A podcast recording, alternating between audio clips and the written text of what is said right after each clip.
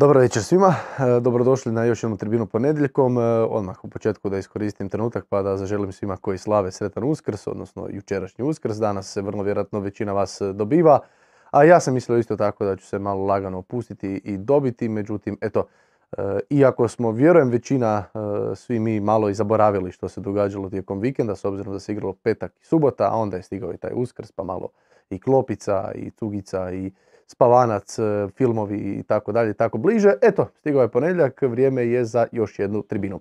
Zbog tih uskršnjih događanja, izbivanja i sve što se događalo u ovih, ovih dana, danas nema našeg jednog člana. Kao što možete vidjeti, ovaj kauč je prazan, tako da sve to e, znači samo jedno, a to je da nema našeg Josipa Korde, kojemu su roditelji stigli od iz nekuda. I e, čovjek je eto, pardon. I ovaj... Shout out roditeljima, da. I čovjek jednostavno morao e, biti uz njih, s njima, mislim nije ništa ljudima, nego je jednostavno morao ih malo provesti i doma, malo pokazati i tako to malo peka. Tako da, e, Korde nema, e, naš Joža je u backstage a Miho iz Omiša javlja se iz televizora. Mihovile, dobra ti večer. Budi pozdravljen moj, moj Andrija, kako si? Pa znaš šta ću ti reći, e, čudno, ali stvarno čudno, jer e, stvarno fali korda, baš e, fali još jedna osoba, ovdje ti to ne znaš, pa, pa onda baš nekako cijela atmosfera u studiju je malo onak, baš se osjeti da, da nešto fali, a to je naš Josip koji će se vratiti idući ponedjeljak, eto nije danas u kinu, nego e, obiteljski stvari, što se naravno poštuje, iako se i kino poštuje. Ali malo sam čudno, znaš, ono jučer uskrs, pa ono, malo pojedeš pa odmoriš, pa pojedeš pa odmoriš, pa malo neki film pa odmoriš. E, otkrio sam Netflix, eto počeo sam gledati neke dokumentarce, pa i to i onako skroz s vremenom, e, ne znam ti da gledam u koju kameru sad, zato što nema, nema korde ovdje da njega gledam, onda gledam Jožu, što je totalno isto neprirodno, ako tebe gledam, ti mene ne vidiš pa mi glupo te gledat, a glupo mi gledat u kameru. Ali dobro, ajde. E, Stvarno egzistencijalni problem. I, bogati plaću. E, pa ću gledati evo malo u strop. I u stvari... I voditelji plaću. Da, i u stvari e, vrlo, vrlo čudnih dva, tri dana ovaj, nekako malo i ono što se malo pustio, što nije dobro, ne volim kad sam preopušten. Kako si ti? Tebi sam rekao malo prije da je Uskrs dva, tri puta godišnje razmislio bio promjenu vjere užasno mi je ovaj bilo naporno ovih par dana. Pa idi tamo, pa idi vam, pa ovo, pa ono, 150 tisuća obaveza i, i jedva čekam sutra da malo ono. Slažem se, slažem se, baš, baš jedva čekam. Da, da, e, danas nisam bio ovaj, e, u firmi, odradio sam sve e, za vikend što sam trebao za danas, pa onda nisam imao potrebu danas ići ovaj, jedva čekam sutra doći u firmu i, i, i biti tamo i odraditi još jedan dio posla koji imam i da početi raditi pripremu za Slaven Belupo Hajduk, pa onda u srijedu u Koprivnicu, pa u subotu u Osijek, pa opet se nekako to vraća, kažem ova dva dana baš bez veze. Ali dobro, ajde, e, da, da malo ne... Da... Ba, baš, ovaj, baš i bogati plaću. ovaj segment ko, uh, Joža nazovi bogati plaću, jer ono... E... Plaćemo da previše jedemo, pijemo i družimo se s obitelji. I ništa ne radimo. E, dosta e. o mom autu, pričamo malo o meni, idemo e, vidjeti što se to događalo u stvari u petak i subotu, odnosno kolo koje, eto, nije bilo jučer. Pa tako u petak dvije utakmice, obje su završile remijem, Slaven Belupo Varaždin u jednom lokalnom derbiju u zadnjim sekundama na kraju 1-1, Hajduk Istra 2-2 u jednoj ludoj utakmici, puno i svega i svačega. Gorica je pobjedila Osijek, a porazom, odnosno porazom Šibenika od Rijeke stigla na samo minus 4 od Šibenčana, dok Lokomotiva i Dinamo, Dinamo je preokretom na Krančevićevoj stigao do 2-1 pobjede. Prvenstvena ljestvica izgleda sada ovako, Dinamo se opet odvojio od Hajduka sada na e, ovih 9 bodova, Osijek i Rijeka imaju isti broj bodova zajedno sa Varaždinom, odnosno Rijeka i Varaždin su došli do tih 38, Slaven Belupo je na bod manje, Istra ima 36, odnosno dva boda manje od Osijeka i Rijeke, Lokomotiva je ostala na 33, Šibenika 24, a Gorica skočila na 20, tako da eto Gorice na samo minus 4 od Šibenika s time da već u petak igraju međusobno, reći će mnogi, utakmicu života, utakmica e, za biti ili ne biti. A što bi to bilo, kakav bi to naš podcast bio kada ne bi malo Goricu malo onako samo ovlaž gurnuli, pa prikazali zadnjih šest utakmica u kojima je Gorica prva momčad prvenstva, vjerovali ili ne. Dakle, gledajući e, samo zadnjih šest utakmica, Gorica 11 bodova isto kao i Varaždin, Rijeka je na 10, isto koliko ima i Hajduk, Slaven, Lokomotiva i Dinamo imaju po 8, Šibenik 7, Istra 5 i Osijek na dva boda, Osijek koji eto e, nikako da nešto krene, nikako da se nešto e, pokrene. Mi ćemo krenuti, mi ćemo startati, međutim mi ćemo se vratiti malo unatrag, odnosno malo više unatrag, nećemo baš samo petak i subotu, idemo u srijedu, idemo na srijedu, idemo na Šubićevac gdje je e, Šibenik izbacio Dinamo iz kupa. Pobjeda Šibenika e, nevjerojatna, naravno i e, sve pohvale Damiru Čanadiju i, i, i Šibenčanima na velikom uspjehu i na ulasku u veliko finale koje je i dalje pod nekakvim neću reći upitnikom, ali taj ulazak u finale je onako e, slatko kiselo, gorko, e, gorko slatkog okusa.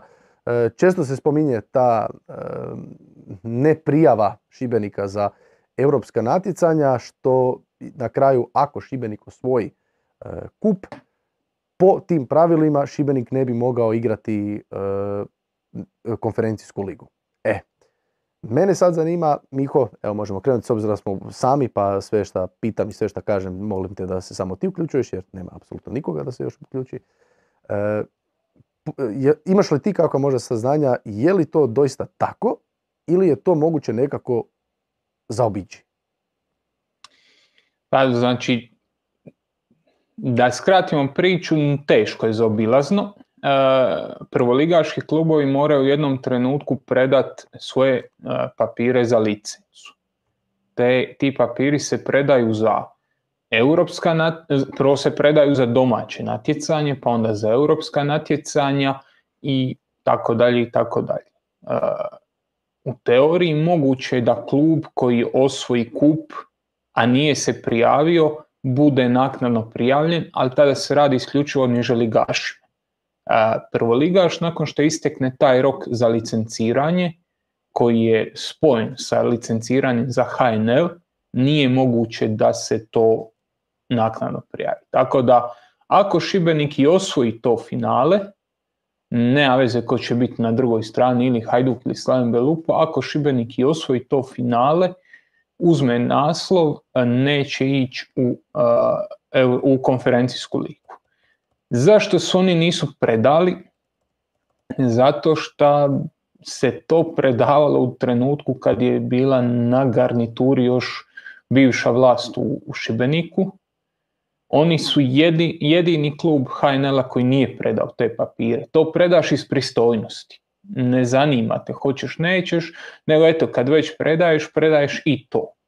Ali, sad tu dolazimo do suštine, oni su imali raznorazne probleme zbog kojih bi ta licenca već tada bila odbijena. A kako je predaješ u tom nekakvom klasteru papira, oni su odlučili ne komplicirati i predat samo za, za HNL i drugu HNL. Jel?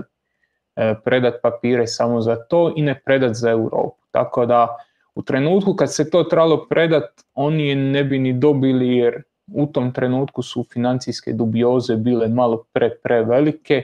Evo, na sreću te dubioze su se riješile, ta momčad se pojačala, ta momčad je konkurentna za, i za, evo vidimo, i u kupu i u prvenstvu osvaja neke bodove, tako da ono najbitnije se riješilo, nije nam se dogodio raspad momčadi na, na, na, na jesenskom, odnosno na zimskom roku kao što se dogodilo konkretno Hrvatskom dragovoljcu prošle godine, ali eto, ostali su bez, bez izlaza u Europu.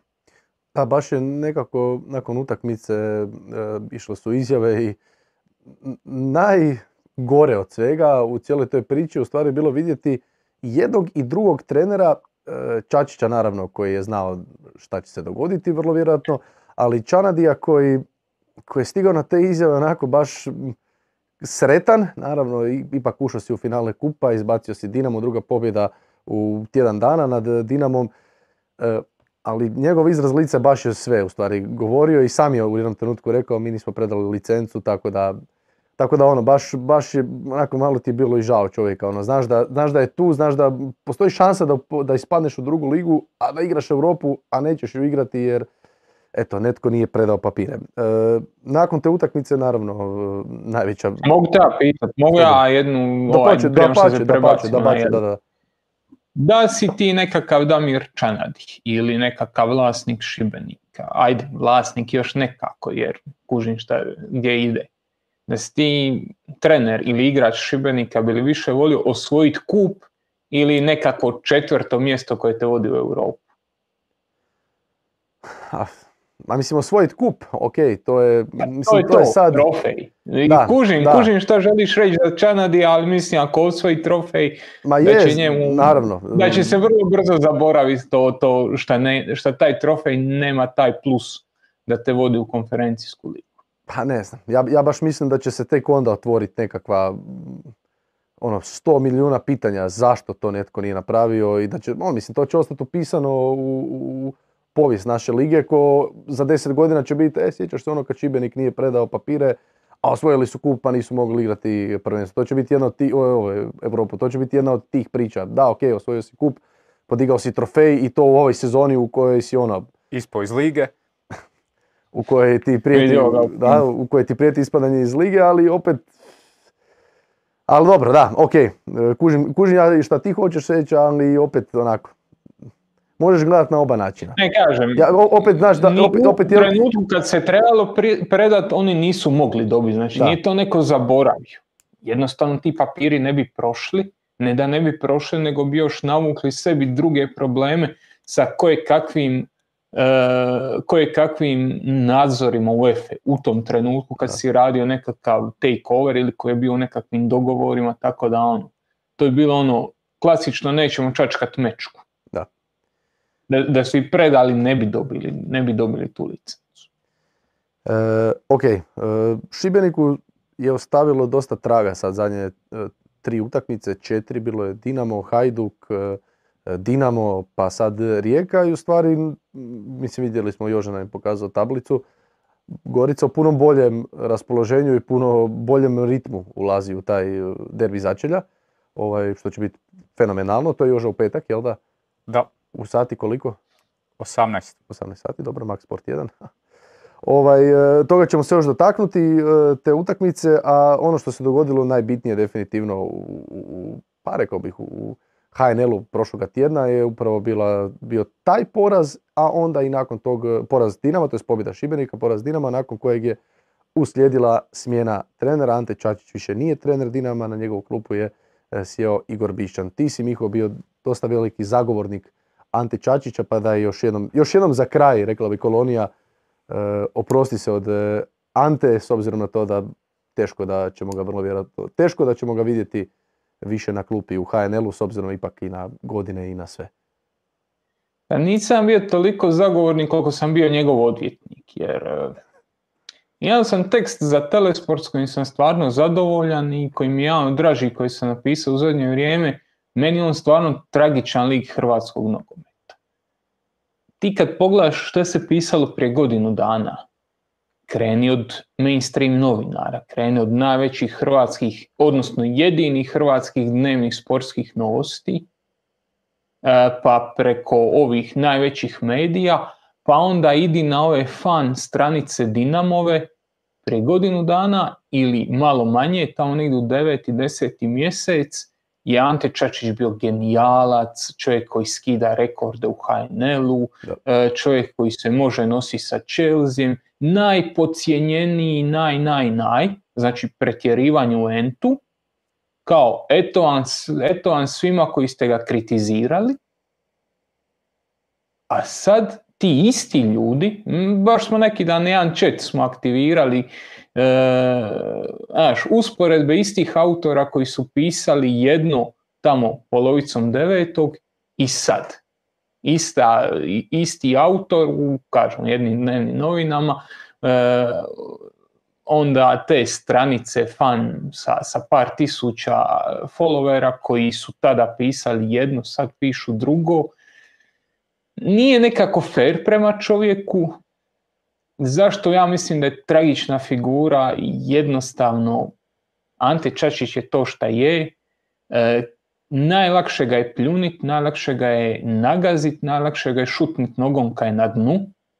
Daleko od toga da on to nekad nije zaslužio svojim ponašanjem, daleko od toga da on nije često bio i prebahati, ali on u meni, on u meni izaziva nekakvu ono dualnu, neku podjelu u meni izaziva s jedne strane ono stvarno ga želiš propucat nogom kad ga vidiš kako se ponaša kad je na svom vrhuncu, a opet mi ga je toliko žao kad vidim da ga stvarno sad kad je na dnu, svak ga cipela. Meni to jako posjeća na ono, na ono vrijeme kad je bio izbornik e, reprezentacije, pa da, da. Ja mislim da sam imao tada najapologetski tekst o njemu kad je izgubio ono od Portugala. 3, 4, 5 dana prije je napravio nekakve greške u utakmici i to se nikad nije ono, to, to nije ono, ok, dobio si sve super, bila na Češka, ili tako, ako se dobro sjećamo, uh, prvo poluvrijeme, bla, bla, bla, i kad ono... si vodio prije onog prekida, da, i kad si vodio prije tog prekida, bilo je objektivnih problema. Ne, ne, to tada se puhalo sve u, u njegov rog, u njegove, njegova jedra i sad kad je izgubio, e onda ga se gazilo. I kažem, zato je on taj nekakav, on je simbol nekog hrvatskog nogometa koji je tu vladao zadnjih desetak, 20, 25 godina ako želiš. E, čovjek koji je napravio nešto, te, te, ona, ta rugalice, e, TV serviser i ostalo, to po meni ne umanjuje njegovu vrijednost daleko od toga, kažem, bilo je dobri fora na taj račun i sve, sve stoji. Znali smo se i mi sami ponekad našali, ali on je došao iz nekakve niže lige, došao iz ruca, za malo je malo, jako je malo hrvatskih trenera koji su došli na tu razinu da su počeli iz onog što se u Europi zove grassroots, da su počeli iz amaterskih liga, iz amaterskog nogometa i da su se penjali gore. To pokazuje da ta Ante Čačić nije takav bezveznjak, to pokazuje da Ante Čačić nije neznalica, jer bilo je puno drugih koji su bili isto tako voljni poljubiti prsten vladara hrvatskog nogometa pa nisu uspjeli. On je uspio, on je ima nekakve, nekakve svoje pluseve, a onda su te, ti plusevi u tom super vremenu, u trenucima kad je sve bilo dobro, naglašavani jer se time indirektno ili direktno naglašavala upravo ta moć Zdravka Mamića koji ga je tu postavio, naglašavala se moć tog establishmenta, e, davalo mu se dodatno na važnosti da se pokaže kao svi, svi koji prigovarate, prigovarate bez veze i onda ga ti isti ljudi gaze kad, kad više ne ide, opet da bi Evo, jer on je jedini krivac za sve što se dogodilo i u hrvatskoj reprezentaciji tamo 2016. 17. i on je jedini krivac za ovo što se sad događa u Dinamu. Niko drugi nije kriv, samo je Ante Čačić kriv. Eto, super. Meni je tu e, jako zanimljiva jedna priča, a ima ih milijun, ima ih milijun, ali daću samo jedan primjer. E, kada je Ante Čačić ove, ove sezone, kada je krenulo prvenstvo, e, znali smo vidjeti, na primjer, Oršića na klupi. Ako svima nelogično, zašto je Oršić na klupi? E, onda se pričalo, onda se govorilo, e, trebaš ti vidjeti, Čačić ima gard, Čačić ima stav, on je pravi frajer, on je fakin, on veli Oršiću, Oršić danas je na klupi. To je čovječe, to nema ni Murinjo, pa di će on doći Oršiću reći da na klupi. Idemo malo naprijed, idemo do četvrtog mjeseca 2023. Pa mislim, pa on nije normalan, pa on je, on je Oršića stavljao na klupu. Ti odmah vidiš da taj čovjek nije normalan. To su isti, isti ljudi koji su tada govorili da Čačić ima gard, da je Čačić frajer, da je ono fakinčina, zagrebačka, ne znam šta sve ne. Da je isti ljudi danas govore da on nije normalan jer je stavljao e, Oršića na klupu, jer je ne znam, e, Bočka je držao na klupi, jer je Ljubičića stavljao na beka. Isti ti ljudi su tada govorili kakav gard ima i kakav je frajer. E, Upravo. Čačić je, Čačić je uh, mislim, ja, ja, ja se potpuno se slažem s tobom. Sve, sve što ti misliš, ja, ja se skoro slažem s tobom. Čačić je ove sezone oborio rekord uh, do kojeg ono kola, najviše bodova u povijesti lige do ne znam kojeg uh, kola. bez poraza čovjek je imao e, do koga? od kog je Dinamo ove sezone prvi izgubio? Od Osijeka, mislim, ako se ne varam. E, imao je četiri poraza, ako se ne varam, u HNL-u u prvom mandatu. Prošle sezone preuzeo klupu, nije upisao ni jedan poraz do, ne znam, 11. mjeseca, valjda, 2022. I, naravno, ovo što si ti rekao, Bog, Isus, obara rekorde, najviše bodova u povijesti lige, to nikad viđeno nije sad više ne valja. Ja se opet slažem na neku, u jednu drugu ruku, a to je da je vrlo vjerojatno taj njegov gard i ta njegova, hm, koja bi bila pristojna riječ i hrvatska, Ajde, zaustavit ćemo se Krenimo na s bahatost, pa Može bahatost, da. Da ga je vrlo vjerojatno na kraju i koštala svega toga, jer evo sada pogledaš na primjer utakmicu protiv Šibenika u kupu, ili možeš sad protiv Lokomotive isto. Kad malo bolje pogledaš klupu Dinama, to je poprilično zabrinjavajuće. Ozlijedi se Petković, napadač je Drmić. Čovjek koji, za kojeg svi znaju da ima staklena koljena i koji plaća ne znam koliko stotina tisuća eura ili čega već, godišnje da bude u top formi, da bude na top razini jer zna da ima problema sa nogama, sa koljenima. Znači, Dinamo ima dva napadača, jedan se ozlijedio, ostaje na jednom. Pa otvoriš tu malo klupu, gledaš, ok, tu su ti neki klinci, ali opet ti klinci nisu, ne možeš ih samo jedan put baciti u vatru. E, sad smo mi na minus, sad je Hajduk došao na, na minus šest, e pa sad će Rukavina i Gurlica, e, oni će riješiti utakmicu. Mislim da je tu falilo puno, e, puno toga, taj nekakav kontinuitet uvođenja mladih. E, Marin, Dilaver, e, Deni Jurić, e, ko mi fali još u Rijeci? Ko mi fali u Rijeci? A Niko Janković. Niko Janković, dobro, ok, ajde, nije ni bio prvi dio sezone. Ovaj, Džira je raskinuo ugovor ne znam, sa Dinamom, sad da ne nabram Kulenović na posudbi u Lokomotivi. Riješio si se puno toga, a opet sad ne govorimo više o Čačiću kao treneru, sad više kao sportski direktor, jer je imao dvije funkcije.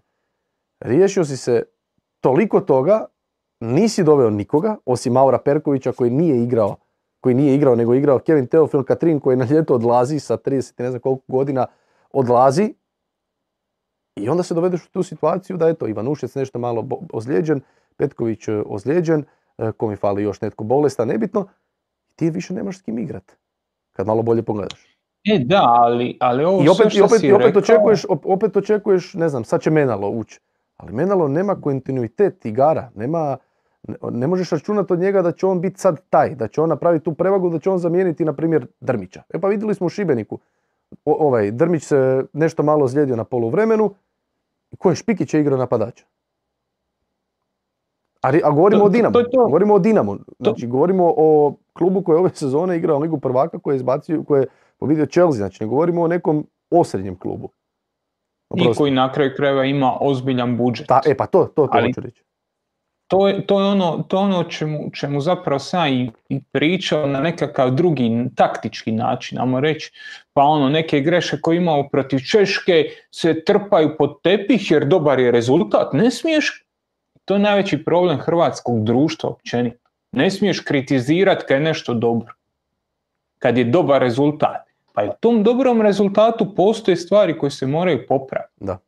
Sad se krenilo uh, drvlje i kamenje, zato što Ante Čačić je izgubio dvije utakmice, a ne igra mu Rukavina.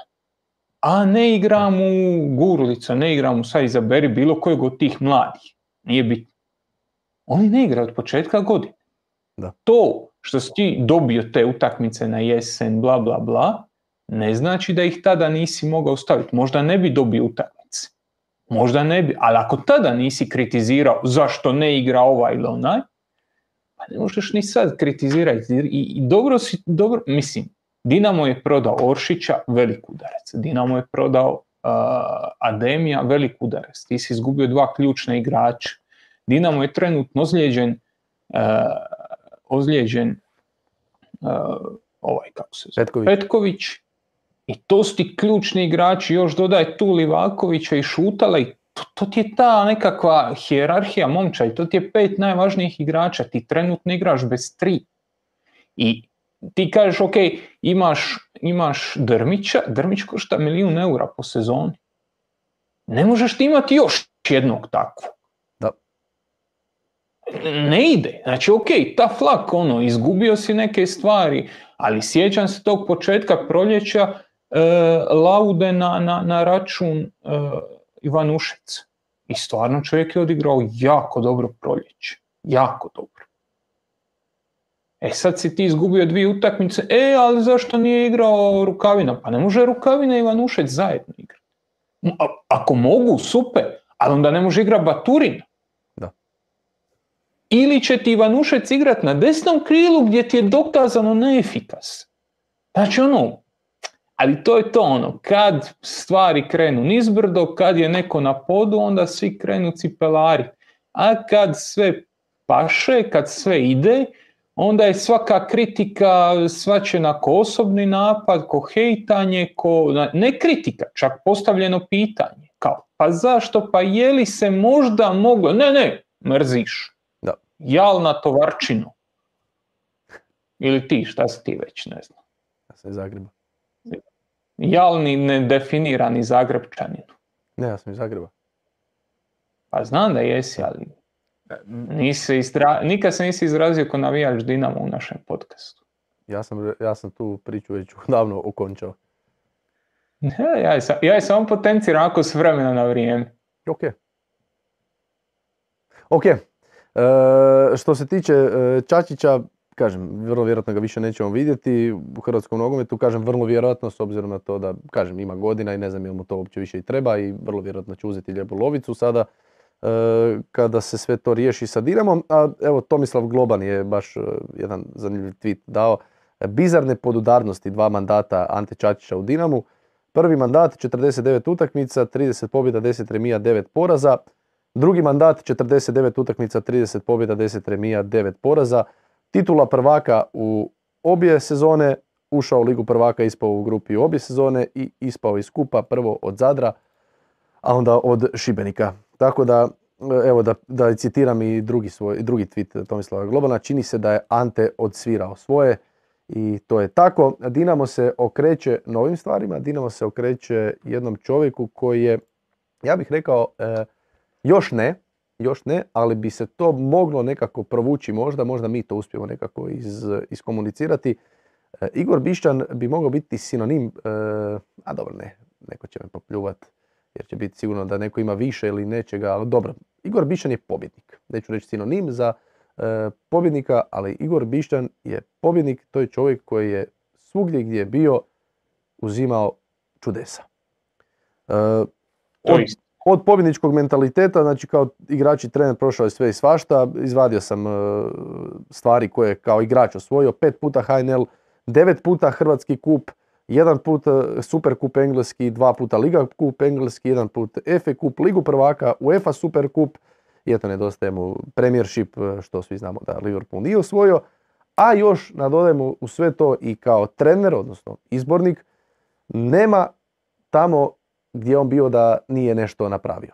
Rudeš 2017. drugu HNL osvojio, izborio ulazak, povijesni ulazak Rudeša u prvu HNL i na kraju sezone E, ako se ja dobro sjećam, a i danas sam malo bio gledao, sam je otišao iz kluba, odnosno otišao je Olimpiju iz Ljubljane, s kojom je 2018. osvojio kup i prvenstvo Slovenije, što je bila prva dvostruka kruna u povijesti kluba i na kraju je dobio otkaz na kraju sezone nakon što je sve to osvojio zbog neslaganja s predsjednikom, znači nije dobio otkaz zbog loših rezultata. E, u Rijeci je na kraju e, imao velikih problema, sjećamo se svi sa navijačima zbog onog nekog srednjeg prsta 90-ih prema Armadi, ali svejedno je u tih skoro pa godinu dana na klupi osvojio i kup Hrvatske 2019. I sa pobjedom se oprostio od klupe Rijeke, pobjedio Istru tad bio 3-0. Ovaj, I ako sam ja dobro, opet kažem, probao sam pronaći, ako sam dobro shvatio, opet nije dobio otkaz, nego je čekala ga je klupa U21 Hrvatske, a tamo je postao jedini izbornik koji je izborio 2 eura, prvi koji je prošao skupinu, 2021. smo ispali u četvrt finalu, te ove godine opet u 21 reprezentacija izborila ulazak u, e, na euro pod vodstvom Igora Bišćana. E, bivši igrač Dinama, bivši kapetan Dinama, čovjek koji je od tu, dajmo reći ne, govori kaj i takve stvari. Teško da je Dinamo mogao bolje. To jest, sigurno je mogao, ali na primjer, ne znam, Mourinho i Guardiola su trenutačno zauzeti. Jesu. I Jesu. I mislim da je sve ovo što si ti nabrojio, priča Kaj bio je devet puta prvak, e, devet kupova, pet prvenstva, šta si već nabrojio, to u suštini je nebitno. Jer bili rađe uzeo za trenera Edina Mujčina ili Dijega Simeone. Ti ko ti. Simeone. Eto. A ne priča Kaj. Dobro. Nije bio ni jedan put prvak Hrvatski. Dobro. E, želim ti reći, u nekakvim normalnim okvirima, u nekakvim standardnim situacijama, taj background Bišćanov bi bio meni osobno zanemariv. Odnosno, u drugom planu koncentrirao bi se. Osvajač druge lige sa, sa Rudešom, osvajač duple krune u Sloveniji, mandat u Rijeci kojeg sam ja veliki poštovatelj tada još, još ćemo vratiti film na ono što smo tada pričali pa možemo izvaditi neke segmente. Uh, ali u ovoj situaciji u kojoj Dinamo sad je, ovim svim preslagivanjima, u tim dvorskim ratovima, pitanjem koja će biti uloga navijača u sljedećoj skupštini, na sljedećem uh, ubiranju sljedeće uprave, jer da se vratimo opet na suštinu. Dinamo nema ni nadzorni odbor, Dinamo nema Dinamo ima nekakvu tehničku upravu koja tu traje do iduće skupštine. To su fakti. Da.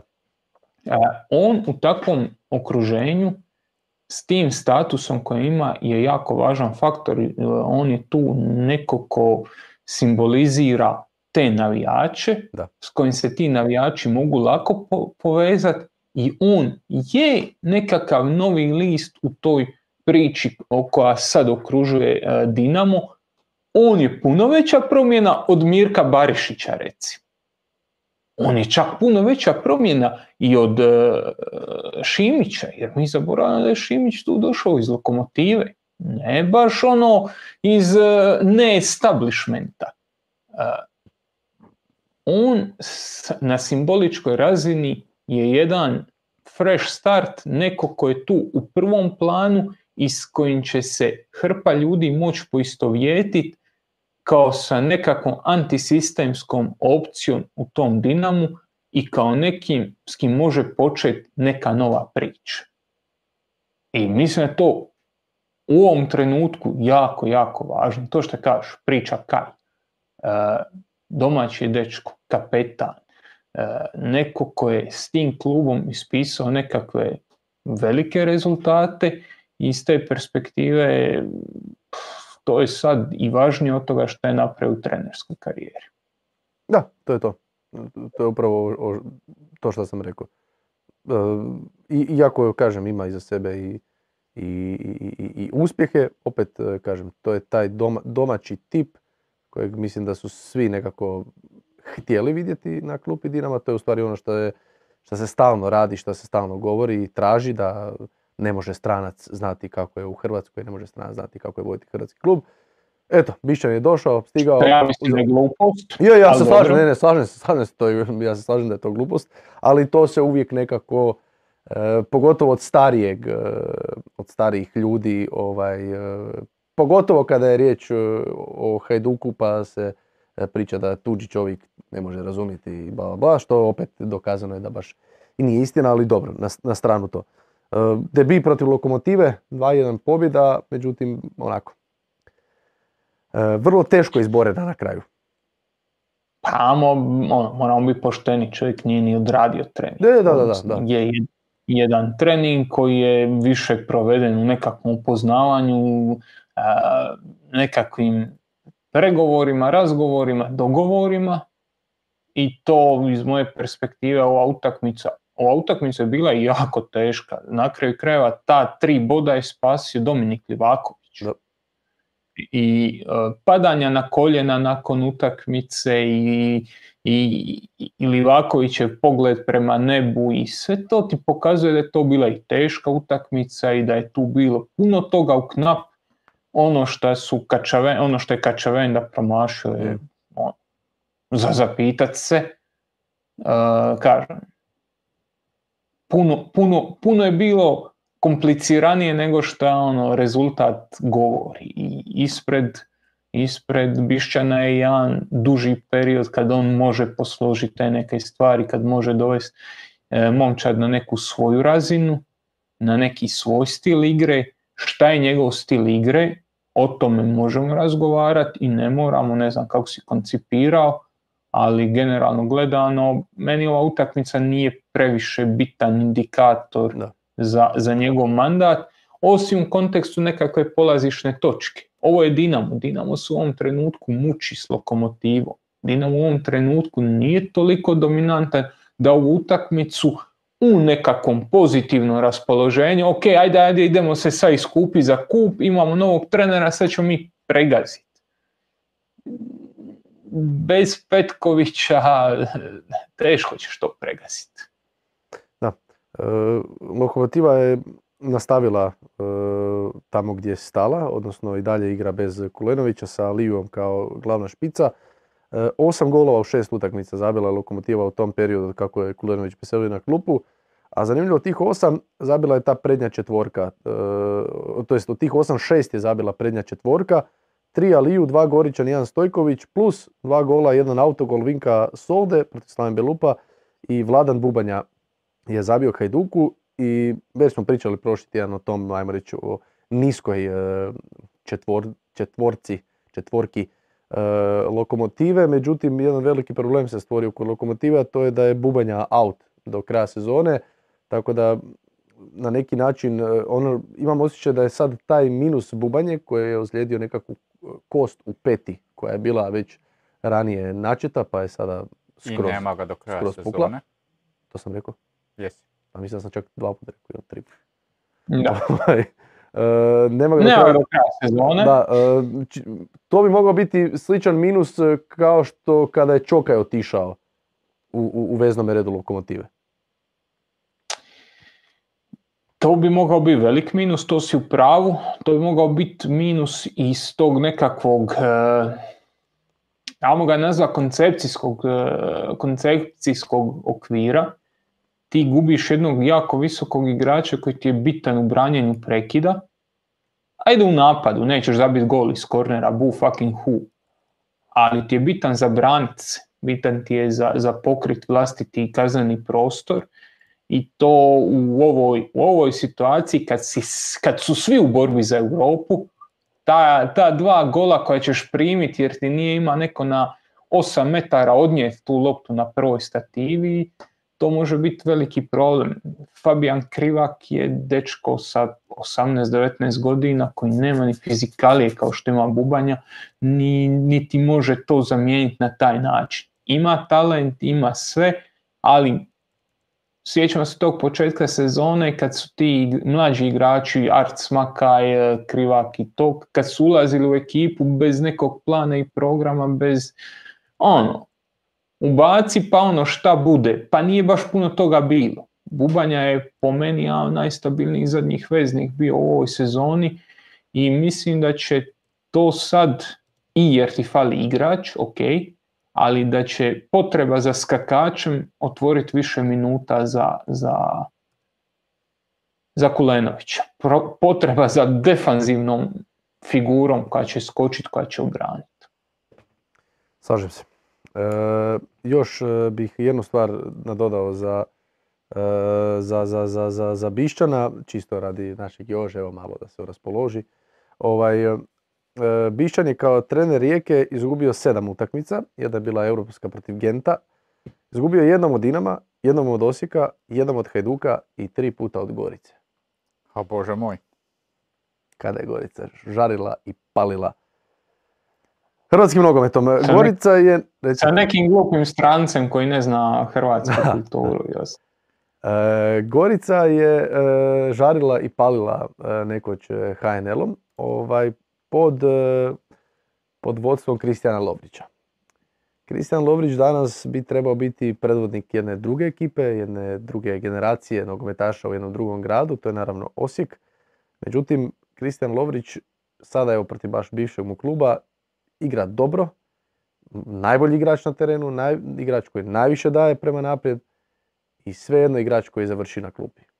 Osijek je u ozbiljnim problemima. Ovo sad više nisu priče o, o, o, nisu više ni šale, nije više ni smiješno, nego jednostavno Osijek je stigao do jednog trenutka u kojem e, pričali smo bili na početku drugog dijela sezone da je Osijek bliže drugom mjestu nego što je, ne znam, Slaven Belupo bliži da stigne Osijek na trećem mjestu, a na kraju se ispostavilo da Osijek je bliži sedmom mjestu nego, nego trećem ili drugom ili nebitno sad. Sad su treći, jel tako, ispred Rijeke, isti broj bodova sa njima i Belupom.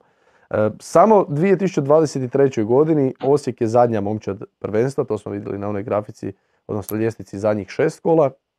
Osam bodova, 11 Slaven Blupo i Šibenik, 13 Gorica, 15 Lokomotiva, 16 Varaždin Istra, 19 Hajduk, 22 Dinamo i 23 Rijeka, s time da su neki klubovi odigrali utakmicu više, gledajući samo ovu godinu.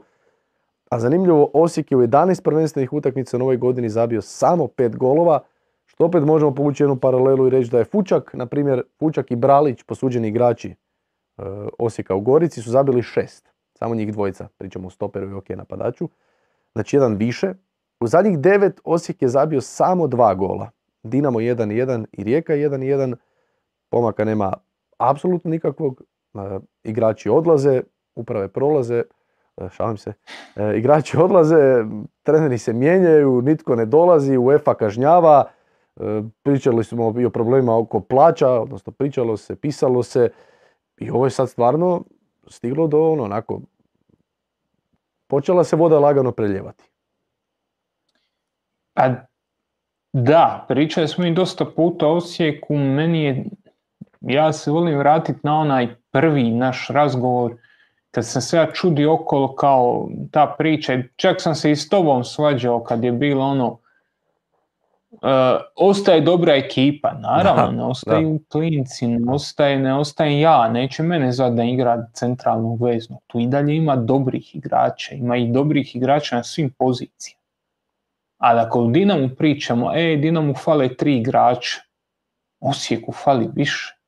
Osijek je prodao sva tri najbolja igrača, Osijek je uh, još osim njih trojice ključnih riješio se dva, tri, četiri rotacijske igrača koji su imali jako važnu ulogu, riješio se nekih figura koje ono, ok, opterećenje plaća, sve to stoji, ali figura za koju nisi imao zamjenu, došao si u situaciju da nemaš desnog beka, došao si u situaciju da kad ti ode Lončar i kad ti ode Mile Škorić, tebi je stoperska pozicija pustara, pustio si Bralić onda na to, a onda si sad suspendirao Čeberka i tebi četiri prva stopera s kojim si kreni u sezonu, nijednog sada nemaš. Da. Da. Ali ajde, vratit ćemo se opet na početak. Ivušić, Kain Hešler i, i Beg. Tri ključne igrače, tri, tri, tri figure koje su te nosile u, jesenskom dijelu, ti si ih se riješio i to se mora osjetiti. Osijek još nije. Spomenuo si Kristijana Lovrića, ostaje i Kristijan Lovrić i Ramon Mjerez, ostaje i uh, Fiolić, Caktaš, uh, Caktaš uh, Žaper, da, evo, oprosti, oprosti, oprosti baš, da, baš da te prekinem. Uh, evo, utakmica sa Goricom, prva jedan istorka. Mjerez, Lovrić, Caktaš, Fiolić, Jugović, Nejašmić, Jurčević, Žaper. Možemo tu nekako malo gurnuti Barišića možda, a možemo gurnuti Malenicu to su i dalje, to je 10 od 11 igrača koji su igrali pod Bjelicom i igrali u onim dvije sezone kada su se borili za naslov prvaka. To su igrači koji se glatko kvalificiraju u Europsku ligu, odnosno u konferencijsku ligu. Da. Glatko završe među četiri. Po svim parametrima, kužiš. Mi sad možemo pričati E, Varaždin igra dobro, e, Slaven igra dobro, ali ti kad pogledaš nekakav faktor plaća, kad pogledaš kvalitetu tih igrača, renome tih igrača, ta momčad se treba plasirati među četiri. Da. I to glatko. Imaš, imaš rijeku, nabira si tu e, deset igrača, koji je bio 11. koga Omerović. si preskočio? Omerovića nisam. Omerović, ok. Ali sa Omerovićem usporedi njih i udarnih 11 rijeke, koji je skuplji? Znaš, ko, ko je tu skuplji? Ko bi trebao biti bolji? Da. ovo je dobra momčad, ovo je momčad koja treba i o tome smo previše puta pričali, pa nemamo potrebe da se ponavljamo. Očito ne smatraju da je, da je, da je Lovrić taj, ali ovo je momčad koja treba naći glavnog igrača i kojem, kojem igrač treba podrediti sve oko njega. Da. Je li to Lovrić, onda daj Lovriću da šutira kao u Gorici, da puca deset puta na suparnički gol, da svaki put kad dobije loptu u suparničkom ono, 30-40 metara, daj mu dozvolu, ono, daj mu, daj mu, daj mu revolvere i nek puca. Ili ako nije Lovrić, ok, onda mu podrediti igru mi caktašu, duga lopta, Mjerez, oni Mjerez mogu dobiti neke skokove, ubačaj sa strana, a on podrediti nekom. Hoćeš podrediti Žaperu i, i Nejašmić, ok, a on podrediti njima. 60-70% posjeda, držanja lopte do iznemoglosti, branimo se kroz, kroz posjed. Amo nešto ljudi, jer ovo je ništa. Da. Da, mislim, ti, ti, ti, si jako dobro to spomenuo, imaš Lovrića koji je motiviran, koji izgleda motiviran. Jedan put se posvađao sa sucem, ako se ne vara, jedan put se posvađao sa vlastitim igračem. Jedan sam sa Vidiš da ima motivaciju i ide mu nešto radi, on je opet na klupi završio. Da, jedini opasan igrač protiv nas. Realno. Jedini opasan igrač zapravo, da.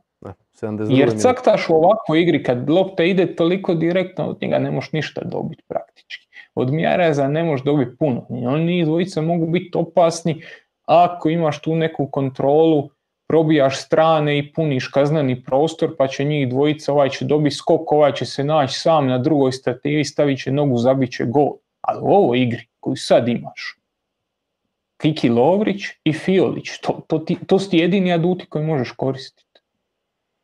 Da, mislim, Ramon Mjerez prije dve sezone najbolji strijelac lige. Caktaš, najbolji strijelac lige jednom, dva put, tri put, Jednom, nebitno, jednom sigurno. Jednom, ali dva puta dovoljno blizu. Ajde. Ok, uh, Lovrić, svi znamo šta je, di je, ko je.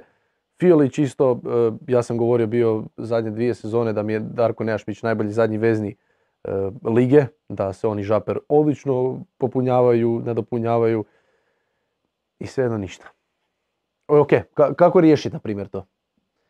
Mislim da, mislim, da dolaskom, mislim da dolaskom novog trenera da se nije promijenilo apsolutno ništa.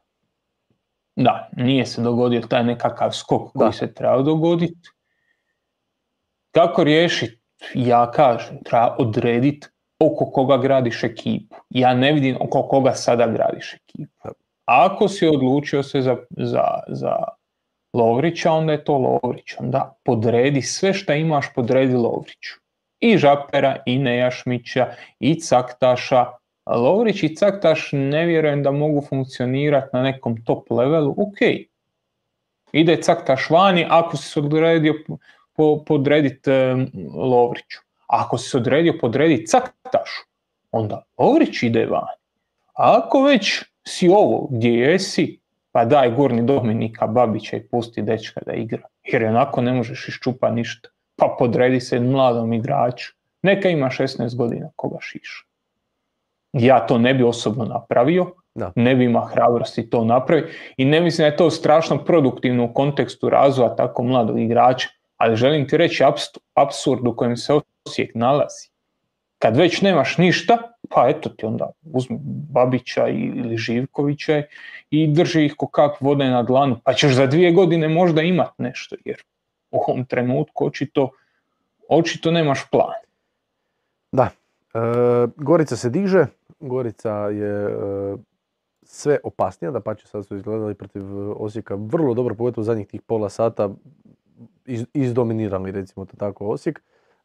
Krizmanić je čini se izgubio mjesto startera, Mrzlek se ozlijedio u 15. minuti pa je Raspopović ušao umjesto njega, što nije prvi puta da je Raspopović igrao zadnjeg veznog, ali dobro. E, Fruk po prvi puta u 11 nakon ozljede, to je u 2023. Mitrović opet odličan, Majstorović ponovno s klupe, Vujnović igrao po prvi puta nakon 22. kola i 2-1 poraza od Hajduka. Dolazi taj derbi, kome daješ, e, Mihovile, kome daješ prednost u derbiju Šibenik-Gorica? Možemo to riješiti nakon što se dotaknemo Šibenika, može? Ajde. A sad vezano uz Goricu ja bih želio naglasiti Mitrovića koji igrača za kojeg mislim da je sad zadnjih 3-4, baš to, key player. Da je to dečko koji je igrao uvijek solidan nogomet, ali u zadnjih par utakmica je postao konkretan. Napunio se nekakvim samopouzdanjem, imaš nekakve sekvence njegove gdje dobiva duel, nosi igrača, gdje ono s lakoćom štopava lopte koje bi mu se prije odbile od njega kod zida. Ja znam da su, da su skauti nekakvi pričali su s menom, sjedili smo zajedno na tim tribinama i gledali, dolazili su ga gledat, e, pričat o njemu, nije bio konkretan. Sve radi dobro. Ako se sjećaš, on je igrao za onu U20 reprezentaciju u Austriji. Pa valjda su ga tamo nešto ubrali, ovo ono, pa su se raspitivali o njemu kad poglaš. Sve super, ali nema konkretnost. Da. Sad je dobio tu konkretnost i zadnjih par utakmica stvarno igra, stvarno igra top nogomet. Yep. Yep. Mislim da će mu biti još lakše kad Frug dođe na neku razinu. Mislim da će on njih dvojica raditi dobar tandem. Mislim da će raditi bolji tandem nego sa, sa Fučkom. Pa idemo vidjeti što će se dogoditi. No, tu Fučak može biti kao centralni napadač i fali još netko desno, tipa Majstorović, Ndokit. Može to biti dobro. Može to biti dobro. E, rekao si Šibenik nešto. Ni, kažem, nisam fan e, Fučka u sredini, nisam fan Fučka ni lijevo sad kad je, kad je ovaj tu. Ali evo, čovjek je zabio dva gola, pa on... Ok. Paleta si. E, prije nego damo prognozu za derbi Gorica Šibenik, kažeš, e, prokomentirao bi Šibenik. Šibenik protiv Rijeke, pa da, opet, jer... opet, opet slično, e, pa slično, ok, teško, blizu, blizu. Šibenik je bio blizu, imao svojih prilika, imao dobrih prilika, ali ja mislim da bi im ovaj, ovaj period mogao staviti veliki danak upravo na, tom, na, tom, na toj utakmici protiv Gorice. Vratiš, vratiš film unatrag ne samo na, na ovu pobjedu Šibenika u kupu, ne samo ovaj poraz u prvenstvu, nego vratiš i na onaj Dinamo i na onaj Hajduk. Znači, gledaš ove četiri utakmice u nekakvom kompletu, Šibenik je odigrao jako dobro četiri utakmice. Šibenik je odigrao dosta solidan nogomet, Hajduk ih je razbio u jednom trenutku, pa su se vratili. Dinamo ih u prvenstvu jako dobro razbijao jedan dio period utakmice, pa su se vratili. Pa sad i protiv Rijeke, tu negdje su drže se.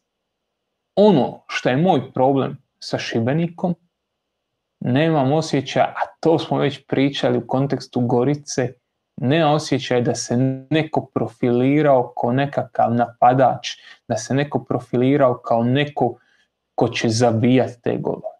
Fali im nekakve konstantnosti u završnici. Fali im... Ja sam iskreno očekivao od Radonjića, čak i nespremnog Radonjića, da će biti bolji od ovoga. Mislio sam da će im donositi više, imaš Radonjića, imaš Čopa u tom napadu, dva igrača koji imaju svoje renome, koji imaju kvalitetu, nemaju formu, nemaju kondiciju, nemaju hrpu stvari, ali imaju igračku klasu. Pa ne donose naprijed skoro pa ništa. Čop je izbacio Dinamo iz, prve, e, iz kupa, ali gledaj ga kroz ove četiri utakmice, ne radi tu razliku. To mi fali kod Šibenika. Fali mi taj napadač čiji ćeš moći osjetiti njegov učinak. E, to je, Oni žive.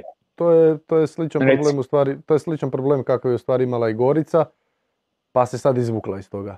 Gorici isto falio da. taj netko ko će povući. Pa je onda Mitrović evo zabio u četiri utakmice, četiri gola, Fučak je zabio kako je stigao četiri gola. pa su dobili, dobili su, to. tih par utakmica nekakav kontinuitet realizacije, ili tako? Da, a slažem se da Šibenik to... Očekivao si to dobiti od Matauža, nisi. Da. E, pa si dobio od Mitrovića. Pričali smo u kontekstu Gorice da ti tu nedostaje taj igrač koji će raditi razliku, pa smo rekli da je jedino uh, da je jedino ovaj, bože, Fruk, da je on jedini igrač koji ono tu, da, da, da ne, znaš, ono, koji je alfa, da, da, da kreira, da su svi oko njega zapravo dobri igrači, ali sistemci. Igrači koji će odraditi svoj posao, ali neće nositi ekipu. Kod Šibenika imaš neke slične stvari, malo drugačije, drugačija i momča, drugačija i postavka, drugačiji su ti stoperi, moraš krenuti od stopera, šta imaš tu, pa kakav stil nogometa možeš igrat. nemam kod njih, ono, imaš i, i, tog, i tog Dolčeka i Jaraja, imaš tu nekoliko igrača koji mogu i proći, mogu, mogu pobjeći, mogu nešto, ali imam takav osjećaj i nedostaje napadač, nedostaje ta centralna figura. I u kontekstu te utakmice jednostavno Gorica mora napast, Gorici trebaju tu bodovi i u kontekstu toga ima osjećaj da će Šibeniku biti lakše, da Šibenik ima te kontre na koji se može osloniti, ali generalno mislim da će ne, nedostaje napadač. Kažem, plus je to što je X dosta, X je kuća i idu dalje. Ne smiju izgubiti, a Gorica mora pobijediti. To stavlja veću težinu na Goricu i zato daje Šibeniku blagi, da je blagi favorit, ali vidit ćemo šta će se dogoditi. Slažem se u potpunosti toga. U potpunosti slažem.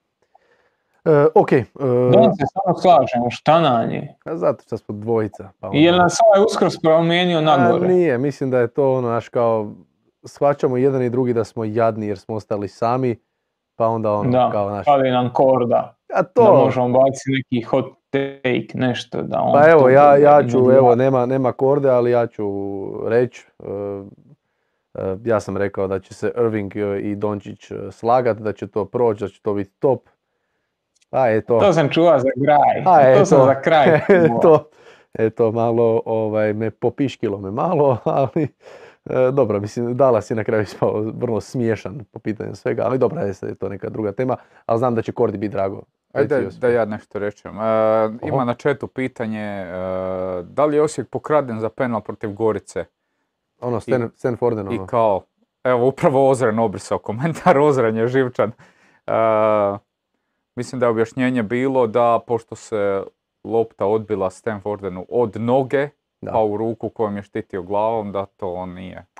Ja sam, ja sam bio, ja sam bio, dobro, reći ću. E, ja sam bio na, ja sam komentirao utakmicu BSK Bijelo Brdo i Šibenik, gdje je e, komentatorska pozicija, evo ovako ti si ovdje, a prvi čovjek, prvi gledatelj je tu gdje je ploča, znači gdje je stol.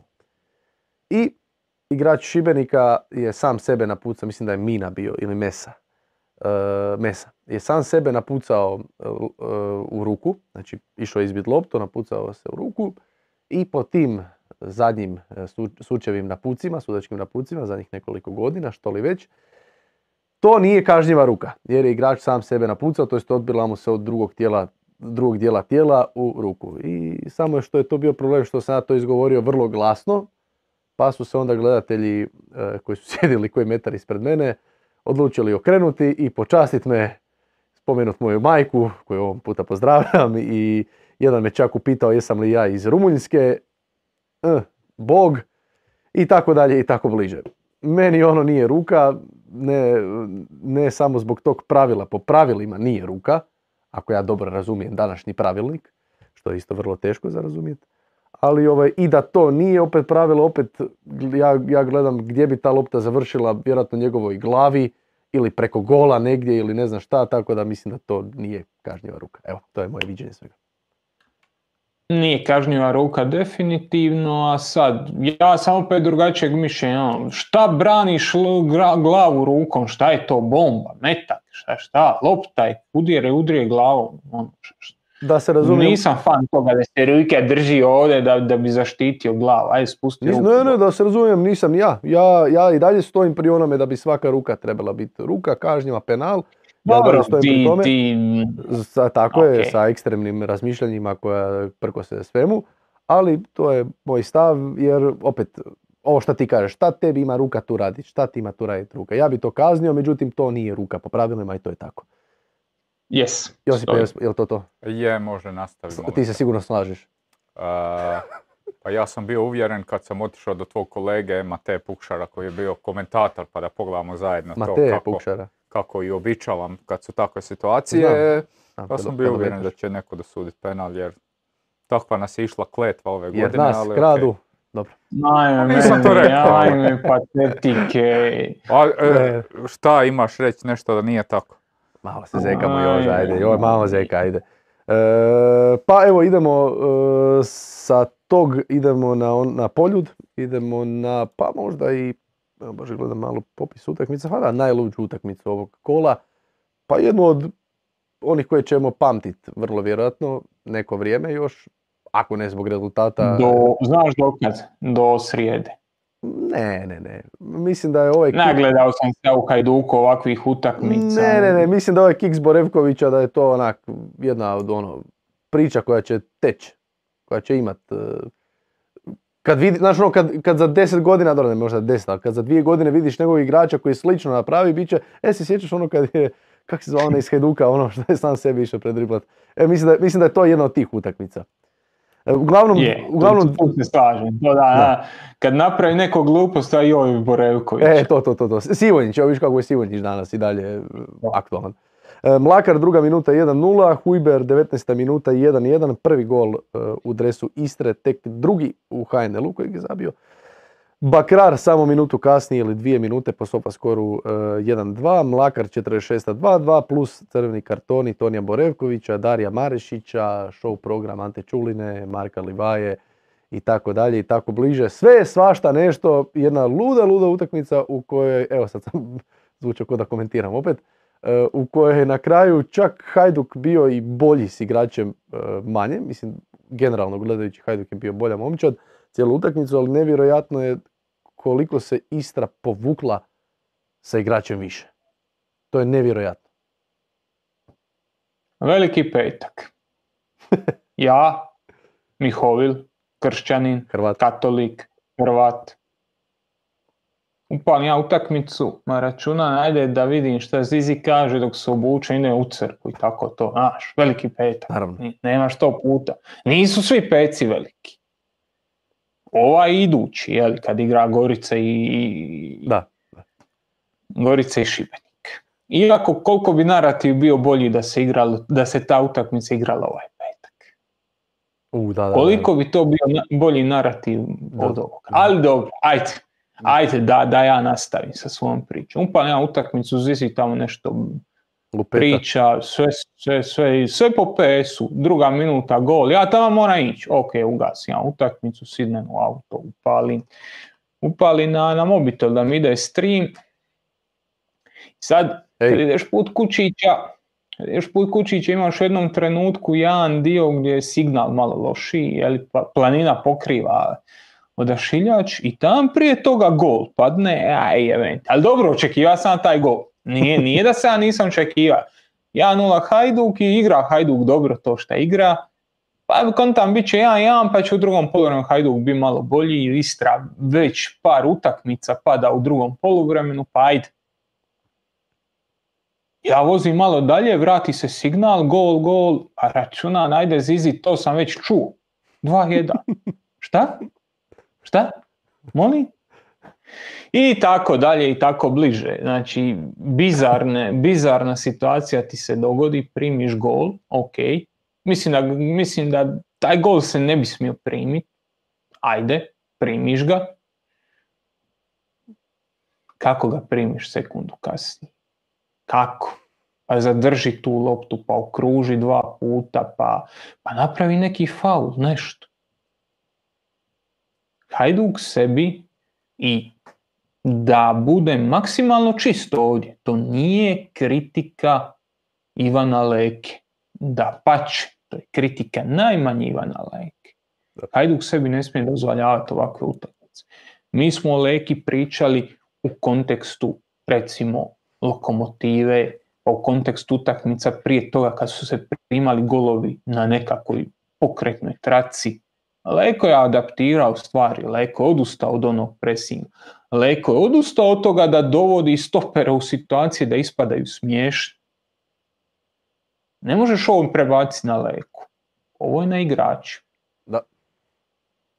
sve ono tada što je bilo, nije bilo na igraču. A Vazijem ti je redovito ispadao smiješan, nema potporu zadnjih veznih, nema potporu e, stopera, mora izlazi na centar, mora iskakat, pa tu Paolo Maldini bi bio smiješan. Ali ovdje u ovoj situaciji primiti onako drugi gol. Jesi ipak nekakav hajduk, jesi ipak na domaćem terenu. To je meni neprihvatljivo. Jako mi je to neprihvatljivo. Bože mili, događa se drugo poluvrijeme ono što se događa, Borevković dobiva karton, ajde, ajde, dobio ga je, super. Hajduk tih, to sam gledao u snimci, ali išao sam, katolik sam, kršćanin, išao sam na misu i vratio sam se kući. Na večer u 11 sati, nisam znao rezultat, mhm. nisam, upalio sam te 30 minute nadalje snimku. Drugo poluvrijeme Hajduk igra jako dobro ako bi gleda nekakav presjek tog tog mandata jer, ovoga, čuj mene Jerka Leke, Ivana Leke, tih pola sata drugog poluvremena s igračem manje je najbolji Hajduk. Hajduk koji je rastičan, Hajduk koji zna točno što radi, gdje traži višek. I rekao sam već, Istra pada u drugom poluvremenu već neko vrijeme, gube se te neki konci u igri. Nedostaje ti naprijed taj igrač koji ti može zadržati loptu, ograditi je leđima, priček da mu se priključe veznjaci. Sve to stoji, ok.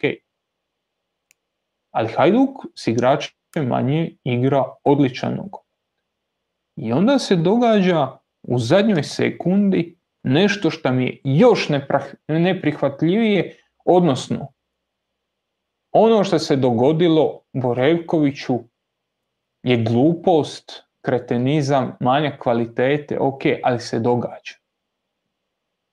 Ja sam puno ljuči bio na Krovinovića kad Krovinović u 98. minuti dobiva žuti karton radi simuliranja. Dok je lopta živa. Ne možeš dobiti ne možeš dobiti žuti karton u toj situaciji kad si ti drugi igrač te momčadi. Ja sam veliki poštivatelj uh, lika i dijela Filipa Krovinovića. Ja mislim da je on, već smo pričali to ono kad ga je Leko vratio na nisku poziciju, pa su mi ljudi rekli, ja, ti s njega prije kritizira. Da, ja s njega kritizira radi jedne druge stvari on najbolje povezuje te linije, on najbolje prenosi loptu naprijed. A njemu nedostaje liderstvo. Po principu, neće zabiti osam golova u sezoni ili neće napraviti 15 asistencija, to meni ne treba. Ali u onim utakmicama, kad Marka Livaje nema, ili kad je Marko Livaje u nekoj slabijoj formi, on mora preuzeti konce igre, biti sigurniji, preuzeti na sebe nešto on u situaciji kad je kriza, kad je 2-2, kad zna da Livaje nema u idućem kolu dobiva žuti karton, to je utakmica u kojoj ti moraš nešto. A ti si dobio žuti karton i ni tebe nema na, na Rujevici u idućem kolu. I to je meni neprihvatljiva stvar. Ja sam na to ljut. Puno ljući nego na Borevkovića. Ok, Borevković, dogodilo se što se dogodilo. Ali Krovinović mora biti drugi igrač ove momčadi mora biti Robin on Batman. On to nije karakter. I to je meni veliki problem. Da, najgore, najgore u cijeloj priči je u stvari šta je lopta bila živa i šta je mogao doći do nje nekako. Ili udarac, ili dodavanje, ili probati špicom, ili ne znam sad točno kako, ali mogo je doći do nje. Nije da mu je pobjegla, pa ajde ne, pa padneš, pa probaš, pa hajde dogodi se, nego ono imaš živu loptu, padneš, još širiš ruke, još najbolje od svega što, što sudac Čulina mu ne bi vjerojatno ni dao žuti, jer ako gledaš govor tijela suca, on je tek dosudio nešto, označio prekid kad je ovaj ležao na podu i širio ruke. Znači nije, nije da je odmah automatski sudac zaustavio igru i sve, nego jednostavno kad je bilo dosta onda rekao je, brate Mile, već je dosta. A imam osjećaj neki da je Krovinović već u zadnje vrijeme malo nekako na radaru, jer je počeo dosta, e, kako, kako da kažem, dosta se bacati u zadnje vrijeme. Moje dojam je da je, gle, da, to igra, čest, to igrač, ako se sjećaš prošle godine u Osijeku ima onu situaciju kad je on došao je, sucu da, da, rekao, je. znaš, ne, ne, ne, ne, ja kažem, ja, ne kažem ja da simulira, nego jednostavno... Prljavi igrač, ne, ne. Reci, reci, da. Ne ja, ne, ja ne kažem da simulira, nego jednostavno imam moje dojam da puno češće pada, puno, puno manje izdržava duele no što je to, na primjer, bilo u prvom dijelu sezone ili prošle sezone. I onda ponekad imaš, moguće, dobiš taj dojam da... ne, ali moguće, ok, ali meni je ovo bio baš potez očajnika, potez ono, što si rekao, ti imaš onda u onoj situaciji barem teoretsku šansu da opucaš, da, da, da gurneš, da, da, da i zadržiš nekako, ideš dolje. Pa daj budi frajer, daj napravi nešto. I to je, kažu, ja njega koji igrača cijenim do maksimuma, mislim da je on uz Mišića najbolji vezni igrač lige, mislim da su njegove kvalitete ključne za Hajduk i to ne poništava ovo drugo. Da u tim nekakvim krizama ja od njega očekujem više. Bubam na pamet. Situacije kad Hajduk protiv, e, jeli, e, imaš onu, onu, onaj cirkus čitav protiv e, Slaven Belupa, što je jedno isto od ključnih utakmica za držanje priključka. Pa ej, igra, igrao si u premijer ligi. Imaš neki stav, imaš neki renome. Pa daj zadrži tu loptu. Pa pet puta odigraj sa stoperom, pa umiri tu utakmicu, ubije. Daj svima da se poslože u glavi, budi lider, budi vođa. Nema zadnjeg veznog tog klasičnog, to smo rekli. Tisuću puta smo rekli da tu nedostaje jedna šestica. Ali postoje te neke krizne utakmice kad ne može se Livaja spustiti ispred stopera i tu malo stabilizirati. Tu moraš biti ti kum. To je jedna od ovih situacija. To, to se manifestira u ovome. Ja, ne, ja dosta sam puta pročitao i društvenim mrežama i u nekakvim nazovi ozbiljnim analizama kao Krovinović bez igrač. Krovinović je nevjerojatno bitan za Hajdu. Bez Krovinovića, a to smo vidjeli na početku Lekinog mandata kad je bio gore visoko, bez Krovinovića u organizaciji nema Hajduka, nema lopti za Livaju, nema Livaje u, ovom, u ovoj mjeri u kojoj ga ima sad. On je ključan igrač ali mora preuzeti u toj hjerarhiji nekakvu ulogu. Mora biti faca. Hajduk u srijedu očekuje utakmica sezone, što je sam Leko rekao da je, da je, da je ovo utakmica sezone i da je e, da u srijedu sve staje za Hajduk, da sve ovisi o rezultatu u polufinalu kupa. Ponovno e, Hajduk kreće put Koprivnice, e, dva puta je bio Slaven Belupa u finalu Kupa, 2007. i 2016. oba puta ispod Dinama. E, je li, ok, od Slaven Belupa više manje znamo što, što i kako. Tu nema neke potrebe raditi neku preveliku analizu ili ići preduboko jer Slaven Belupa igra isto od prvog dana ove sezone. Kakav Hajduk? Je li, s obzirom na to da se Hajduk vraća u Koprivnicu gdje znamo šta se dogodilo zadnji put e, kad su bili i taj prekid i ta vrlo vjerojatna atmosfera koja neće sigurno biti pretjerano ugodna. Ovaj... Misliš da će štuke, misliš da će štuke zapaliti ovaj? Pa, jedan, pa ne znam, ovaj, vjerojatno, ne imaju školu u srijedu, tako da mislim da teško da će doći. Aha, ne. Nema škole u srijedu, šta ti, praznici su. A praznici su? A, pa, bože moj, pa nije mrce lud. Oj, oj, pa onda ne, dobro, onda dobro, onda bi moglo biti svega. Ujevo, danas da će biti dovoljno zaštitara. Na elektrizirana atmosfera. Da, da, da, da. Štuke protiv torcije. Ne, ne ali se dotaknuti toga sekund. Jesi imao plan da pričamo o tom, o štukama? Pa nisam, ali meni je to jako, pa, jako dobra stvar. To... Mislim, naravno, smiješno je, smiješno jer je, ono, smiješno je jer navijačka scena profesionalna u profesionalnim klubovima, e, ligama, znamo uz šta ju povezujemo. Ovo s druge strane... Uz šta? Uz šta? Ajmo, definiraj se. Odrasle muškarce koji, e, koji viču, koji e, skandiraju, psuju, vrijeđaju, e, popije se nešto, malo se i malo ćemo se i porazgovarati na benzinskoj ili nešto, znaš, ono, to je, to je taj neki, kad gledaš transparenti, baklje, zastave, to je taj cjelokupni nekakav ultras svijet. A Onda meni, imaš sad... meni je najjače bilo, meni, sorry što te prekidam, meni je najjače bilo, rekao si zastave. Vjerojatno su oni dogovorili da one zastave i onda su dvojica donijela od Slavim Belupa neke zastave, a jedan kraj je donio hrvatsku zastavu, jer vjerojatno je bila jedina koju je imao doma. To, to, to, to mi je ono, to je isto med respekt uh, bratu, bratu napačenom. Sa svadbe vjerojatno. Bio, bio, bio barektar je bio možda za vikend.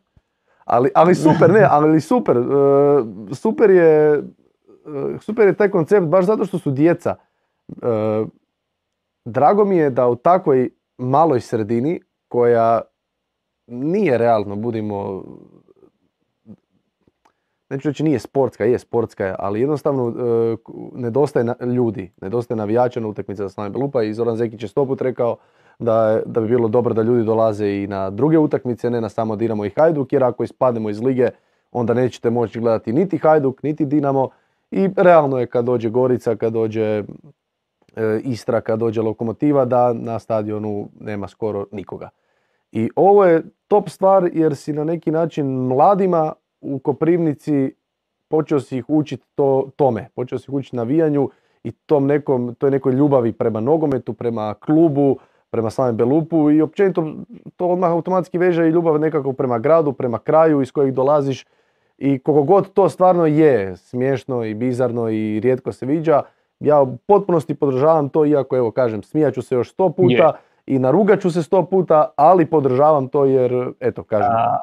ja, ja se čak neću ni narugati jer stvarno mi je to top stvar. Mi smo pričali tu u, u jednom Q&A-u, ja sam zaboravio je li tu Joža bio ili smo to Korda i ja bili. Ja mislim da svi klubovi trebaju otvoriti, ok, ajde, neće Dinamo, možda neće ni Hajdu, ali trebaju angažirati tu svoju mlade momčadi, te, taj svoj podmladak, meni bi bilo normalno da su kadeti, pioniri ili početnici svaki put na tribinama. Da su tu, da se stvara kultura dolaska. E, zašto mislim da je ovo jaka stvar i da je ovo jako bitno? Prije par godina u Omišu je organiziran Olmisu, malo nogometni klub. Ti si komentirao 300 tisuća puta, je tako? Da. E, taj klub je krenuo s nekom pričom domaći, pa on, pa su ti ljudi, uključujući mene, došli par puta na utakmicu, pogledali su. I onda kako je to prelazilo u nekakav profesionalizam, kako je to prelazilo u ono, u sve bolje i bolje, kako su dolazili igrači koje ja više osobno ne poznajem, to je meni prestalo biti zanimljivo. To je klub koji se stvorio u trenutku kad sam imao 27 godina. Ja nisam emotivno vezan uz njega. Taj klub igra protiv ne znam koga, protiv Crnice recimo, to je meni 300 stvar na pameti taj dan. Jednostavno nemaš tu emotivnu povezanost. U klubu su to dosta brzo shvatili i počeli su privlačiti ne ove magarce od 25, 30, 35, 40 godina, nego djecu. Znači djecu iz osnovne škole, srednje škole, besplatan ulaz.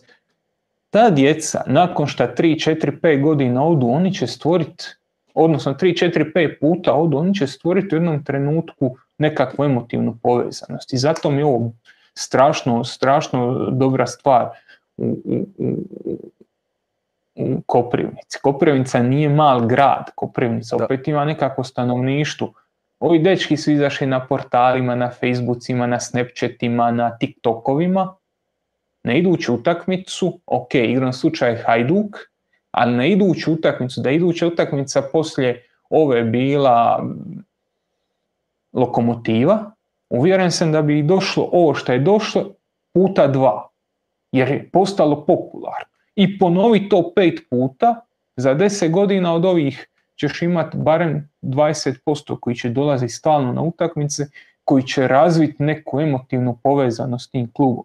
I to je nešto na čemu se radi. Kažem, taj Q&A kad smo imali, ja sam kritizirao klubove, jer kao niko nam ne dolazi, ja uvjeti, a ovo, ono. Pa približi se to ja ću, ja, ja ću Privuci tu djecu, roditelje, napravi priču.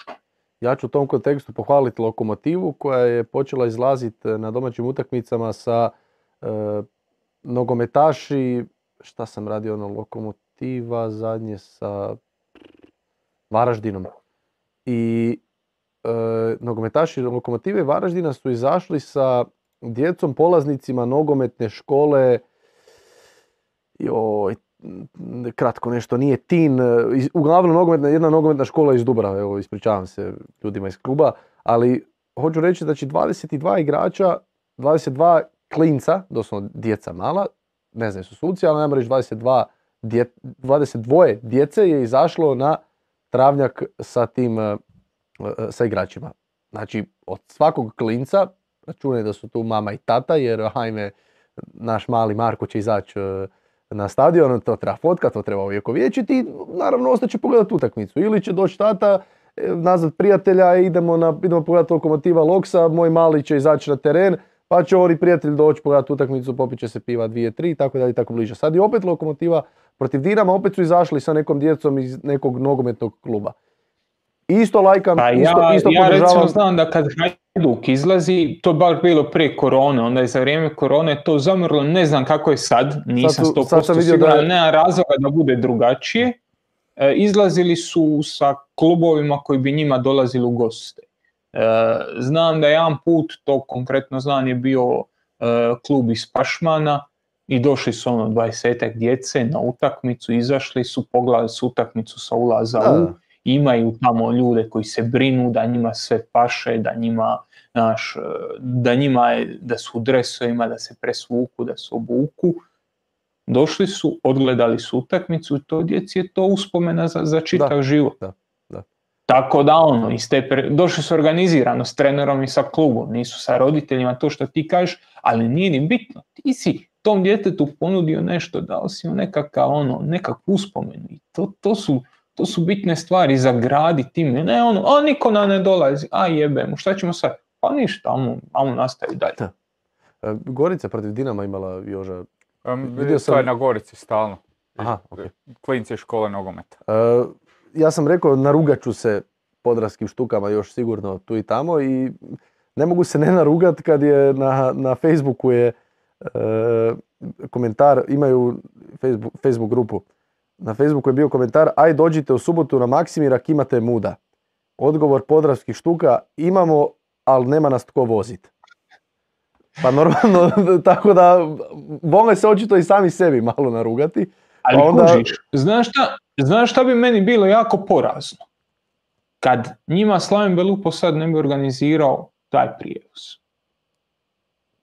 Da. A nije, to, to su dva autobusa i pokupi još te sve klince iz škole i nemoj ih odvesti na zapad, odvedi ih stvarno na taj jug i daj im da se glupiraju, ono, daj nešto, daj stvori priču oko toga. Samo ti se dogodilo, dogodilo ti se samo od sebe, ajde iskoristi to. Slažem se. To razlike između top klubova i klubova koji stvaraju ok rezultat. Dobro, znači bit će pakleno u srijedu. Da, ajde da se vratimo na utakmicu kad smo već tu. E, šta očekujem? Pa ne očekujem ništa različito od Hajduka u odnosu na ove zadnje 3-4 utakmice. Ne očekujem ništa različito ni od uh, ni od Slavim Belupa, nema razloga da bude različito. Hajduk je sad odigrao 2-2, ali nije odigrao lošu utakmicu. Minus par grešaka, minus te situacije koje su se dogodile, koje su za mene neprihvatljive, ali ja nisam ni bitan tu. Nema potrebe za nekakvim promjenama. Ja ih ne vidim. Ako je Uško i zdrav, vratit ćeš ga da, ga igra, da igra. Ako nije zdrav, vjerojatno ćeš ići sa Vazijemom i Ferom kao stoperima. I to je to. Ideš dalje. E, Krovinović, niska osmica, zadnji vezni, je li Grgić, je li Fosati, vjerojatno Grgić, Pukštaš, Benrau, tamo lijevo ovaj, Mlakar ili ćeš pokušati sa Sahitijem koji po meni tu se jako dobro uklapa, Livajat je gore, sve ok, nema potrebe za sad nekom panikom, ja ja ne vidim. Nakon ovoga što ti se dogodilo, sjedneš, pogledaš utakmicu, porazgovaraš, pitaš Leku jesi li zadovoljan, vjerojatno će ti reći ajde ok, minusi na stranu, ali generalno sam zadovoljan. Mislim da i igrači trebaju biti zadovoljni. To ono što kad smo pričali o Anti Čačiću, u, dobrim utakmicama, u dobrim rezultatima imaš stvari na koje trebaš obrati pozornost i koje trebaš popraviti. Jer rezultati se popravljaju kad su dobri, kad su loši, onda ih moraš popravljati. Isto tako i u lošim utakmicama, u lošim situacijama imaš neke dobre stvari. Nećeš sad zato što si odigrao 2-2 s Istrom vratit ne znam nija šta, ideš dalje u, u istom, u istom.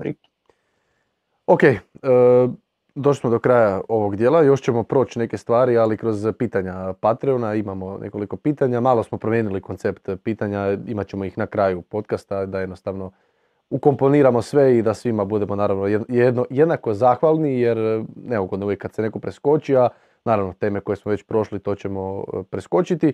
Vrijeme da vidimo još e, Sofaskor momčad kola, pa malo da vidimo i e, parove idućeg kola i da vidimo naravno niže ligaški gol tjedna. A u Sofaskor momčad i kola na vratima se našao Labrović, Perić, Galešić i Barišić e, kao tri posljednja igrača. Jambor zadnji vezni, Janković i Ivanušec pokraj Jambora, Ampem desno, Mlakar lijevo te Frigan i Fučak prema naprijed. Na klupi su još Rogić, Tomečak, Hujber, Marina, Kaseres, Krovinović, Menalo i Niko Domjanić. Prije nego pogledamo što nas sve čeka idućeg tjedna, vrijeme je da vidimo i e, naš Sopa Skor ligaški gol tjedna. Idemo u drugu županijsku nogometnu ligu, nogometno središte Vukovar, gdje su igrali e, ŠNK Lovas i e, HNK, Hrvatski nogometni klub Radnički. Pobjeda, pobjedna Lovasa 6-1. Josip Šalej je pogodio fenomenalno iz slobodog udarca. Još jednom bih pohvalio onoga tko je poslao ovu snimku. Jer je ovo... Molim? Nemoj pohvaliti ovaj put. Zašto? Zato jer sam ja sam. Aha. Onda bi pohvalio našeg Josipa Paušića koji je sam napravio ovaj uh, slow motion i lijepo to malo uredio dotjerao. Bravo e, za Josipa i jednog i drugog, a ovaj, hoćemo još odmah vidjeti parova iduće kolo ili ćemo to na kraju e, proći? možemo odmah parova iduće Što nas to čeka idućeg vikenda, odnosno što nas to čeka za već četiri dana, već smo već i rekli u petak gledamo derbi, jedan od ključnih, jedan od ključnih utakmica. Nisam, nisam stavio. Ove sezone, a ostalo je sve manje bitno jer nisam e, nije stavljeno. Međutim, dobro, e, kažem, još ćemo se pozabaviti time nakon što prođemo temu City Bayern, a prije nego što krenemo na temu e, City Bayern, evo jedan mali teaser, evo je i malog isječka iz utakmice tjedna koju su pripremili naši Josip Korda i Mihovil Topić. Su izdvojeni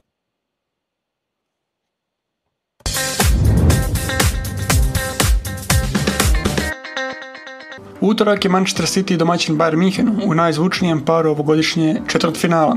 City vrada nije pretjerano iznenađujući. Svi znamo koliko Pepove ekipe vole kontrolirati posjed lopte i koliko ga kvalitetno uspijevaju držati na superničkoj polovici. Iz svega toga možda nije izašao toliko velik broj udaraca prema i unutar superničkog gola, ali kvaliteta prilika je bila vrlo dobra. Na grafici stvari vidimo da predvode sve momčadi u broju dodira unutar kazanog prostora, a osim njih malo su izdvojeni još Bayern i Arsenal. S druge strane, sva ona statistika gdje City na radaru nije imao maksimalan učinak je dobrim dijelom bilo zbog njihovog suparnika, Bayerna. Bavarci su se u Bundesligi možda tek sada vratili na vodeće mjesto tablice, ali razina kojom sa statističkog aspekta dominiraju ligom je prilično velika. Ovo nisu jedine napadačke statistike gdje su prvi u ligama petice, a dobre brojke generiraju i defenzivnom smislu igre. Njihova suprotnost je do duše Bayern. Fascinantno je koliko su usamljeni u desnom gornjem kvadrantu. Daleko od svih konkurenata ili u prijevodu, drugi su po posjedu lopte, dok su četvrti u ligama petice po osvojenim posjedima. Naime, samo PSG ima veći broj pokušanih driblinga po utakmici, ali apsolutno nitko nema više uspješnih driblinga od njih. Ne samo da je tih malo više od 13 uspješnih prelazaka suparnika za barem jedan potaknici više od najbližeg pratitelja, već nitko nije ni uspješniji od njih. Poanta je da oni kontroliraju igru, da dozvole Halandu da ne mora prilaziti natrag, da može tu kampirati iza, e, u zadnjoj liniji, znači da može napadati dubinu kao što to radi. Nema bočne igrače, nema klasične bočne igrače, nego Marez s jedne strane i Uh, najčešće Jack Grealish u zadnje vrijeme s druge strane drže širinu, znači klasična krila bez bočnih igrača, onda su ova dva igrača tu i Kevin De Bruyne i kogod je s njim, Gundogan, Foden, Bernardo Silva, nije bitno, oni su tu, pokušavaju se pozicionirati u ove prostore, znači između suparničkih linija, iza zadnjih veznih i onda tako natjerati da suparnik u ovoj situaciji kad lopta ide iz zadnje linije, kad se brani nekako ovako, oni pokušavaju natjerati ako u ovom slučaju Thomas Miller izađe na loptu, da jedan od ova dva zadnja vezna mora izaći tu i tu i pokušaju otvoriti prostor u ovim tu zonama. Sve u svemu, ovo je ta zona koju moramo gledati, moramo obratiti pozornost na kako će e, Kimih i Gorecka, ljudi koji su najbolji u osvajanju posjeda vjerojatno u Europi, e, parirati ovome, parirati tome da je Rodri tu i da kad jedan od napadača ili je to Miller ili e, Moting izađu na stopera koji ima loptu, kako će oni pokrivati i jednog i drugog i kakva će biti ta suradnja s krilom, hoće li se krilo spustiti tu, hoće li krilo zatvarati tu u sredini, to je nešto što e, moramo tek vidjeti i što će zapravo odlučiti e, ishod ove utakmice.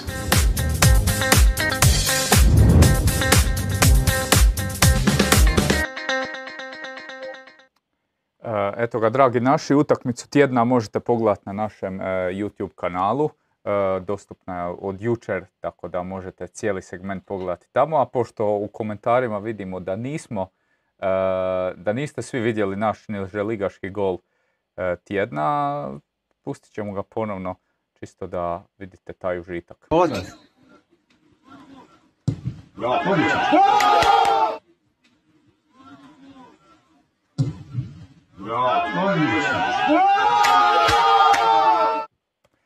Inače, za niželigaški gol tjedna možete e, svaki tjedan e, glasovati ako zapratite e, stranicu SofaScore Hrvatska i možete sudjelovati u odabiru ovih divnih golova. Kako je prošli put Zizi rekao, molimo sve koji šalju zainteresirane golove za navedeni natječaj da ipak malo produže te snimke jer nije baš zgodno kad odrežu u trenutku kad lopta već ulazi u sam gol. Nije baš zgodno to, ali zato su naši zgodni Mihovil i e, Korda napravili odličan posao. E, kažem, e, kao što je Joža rekao, pogledajte, lajkajte, šerajte, subscribeajte. A naravno, prepustit ću riječ svojem kolegi, vrstnom poznavatelju Manchestera Citya i Bayerna Minhena, Mihovilu Topiću, koji će nam to još malo detaljnije približiti. Sutra je utakmica. Mihovile, pa sutra je utakmica i mislim da je najbitnija utakmica sezone za, za oba kluba jer imaš Bayern koji nekako se podrazumijeva da će osvojiti Bundesligu, kad Bundesligu ne bi osvojio to bi bio veliki neuspjeh, a imaš City koji u Engleskoj više nemaš tako kome dokazati. Tri puta ideš preko 90 bodova, osvajaš te titule. Nije da Pep sad osvoji Premier ligu nije da će biti nešto novo. I njihova sezona će se mjeri po tome što su napravili u Ligi prvaka. I ta utakmica, ja ću ponoviti sad jednu, jednu frazu koju sam upotrijebio, koju sam upotrijebio u, u utakmici jedna, uh, Joža je nije izrezao, pa eto još jedan mali tizer.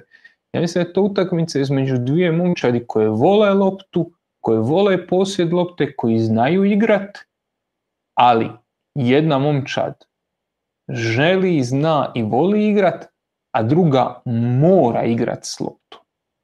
Bayern, vidjeli smo iz onih driblinga, iz koordinnog segmenta grafa, e, Bayern je momčad koja, koja, koja jako dobro može funkcionirati u trenutku kad prepusti loptu suparniku, kad dozvoli suparniku da vodi igru, a ona čeka kontru, čeka da se ta lopta oduzme i da se napadne, da se napadne u, u, u nekakvim tranzicijama. S druge strane, Manchester City to ne može napraviti. Manchester City, ako da loptu suparniku, samo je pitanje kad će primi gol. Znači, oni su momčad koja mora imati loptu i to ova, zapravo bez nekog sad prevelikog vaganja, ovo je vjerojatno najjači par finala. Ovo je par e, momčadi koji su prije ždreva bili prvi i drugi favorit za osvajanje e, titule. Ovo je par koji kad završi pobjednik će biti prvi favorit za osvajanje Lige prvaka. I kladioničarski, i analitički, i po nekom osjećaju kako te momčadi igraju. Tako da ono, iz te perspektive bit će jako zanimljivo vidjeti kako će se, kako će se te momčadi sučelit. E, ogromni je uteg, znači nema potrebe da sad kažem, nema potrebe da ponavljamo te detalje iz utakmice tjedna, to svak može pogledati. E, pogotovo te, te koordine grafove gdje, stvarno možete jako precizno vidjeti kako to momčadi igraju. I možete vidjeti koliko je Bayern dominantan u oduzimanju lopte, koliko je Bayern s obzirom na količinu posjeda, količinu lopte koju ima i količinu prilika kad tu loptu suparnik uopće može oduzeti. Jer nemate isto prilika ako je posjed 50-50 i ako imate 70% lopte, a suparnik 30 na 50-50, imate puno više prilika da tu loptu ukradete. E, Bayern na tih 30% krade loptu neviđen. Takva momčad kad se sučali sa, sa, sa Cityjem, to, to mora biti zanimljivo. To mora biti to mora biti ono, jako dobra utakmica i tu onda do izražaja dolazi taj mentalni aspekt, e, taj, taj pritisak važnosti utakmice kad znaš da ti je to utakmica sezone.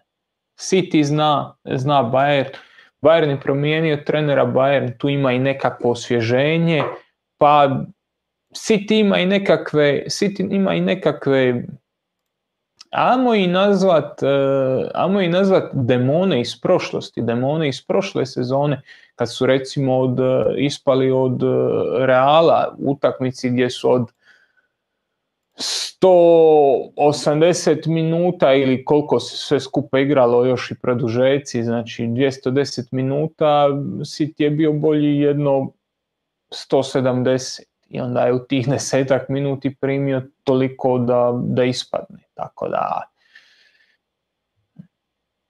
ja mislim da su to demoni koji se ne mogu zanemariti, da su to traume koji u ovoj utakmici će igrat, e, igrat e, važnost i ja bi zbog toga, znači na stranu sve ovo što smo pričali i o taktici i o statistici i o tim ključnim situacijama, mislim da, da, je taj psihološki efekt na strani Bayerna i da je zbog toga Bayern meni favorit. Evo, pita, volim piti umtiti, zašto Bayern prolazi?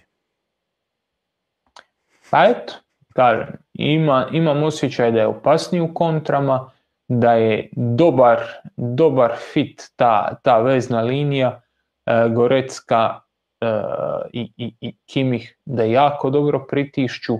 Mislim da, da i Manchester City, taj njegov nedostatak na ljevom beku, da je to jedan ozbiljan hendikep u ovakvoj utakmici, da ta prodaja Zinčenka Benjamin Mendy je već duže vrijeme van stroja neupotrebljiv i on nije više ni faktor da ga spominjemo. I onda na to ta prodaja kansela koji je bio u tim nekakvim sukobima i sa suigračima i sa trenerom, mislim da to ostavlja jednu veliku, veliku rupu na, na, na toj poziciji. Bayer nema ni na jednoj poziciji nekoga koje je toliki minus kao što, što je što je pozicija lijevog beka u što je pozicija lijevog beka u City. E, klub štovatelja Ramona Mirez ima jedno pitanje ovako općenito o Ligi prvaka. E, s obzirom da talijanska liga daje tri predstavnika od osam, je li to samo puka sreća ili ponovni procvat serije A?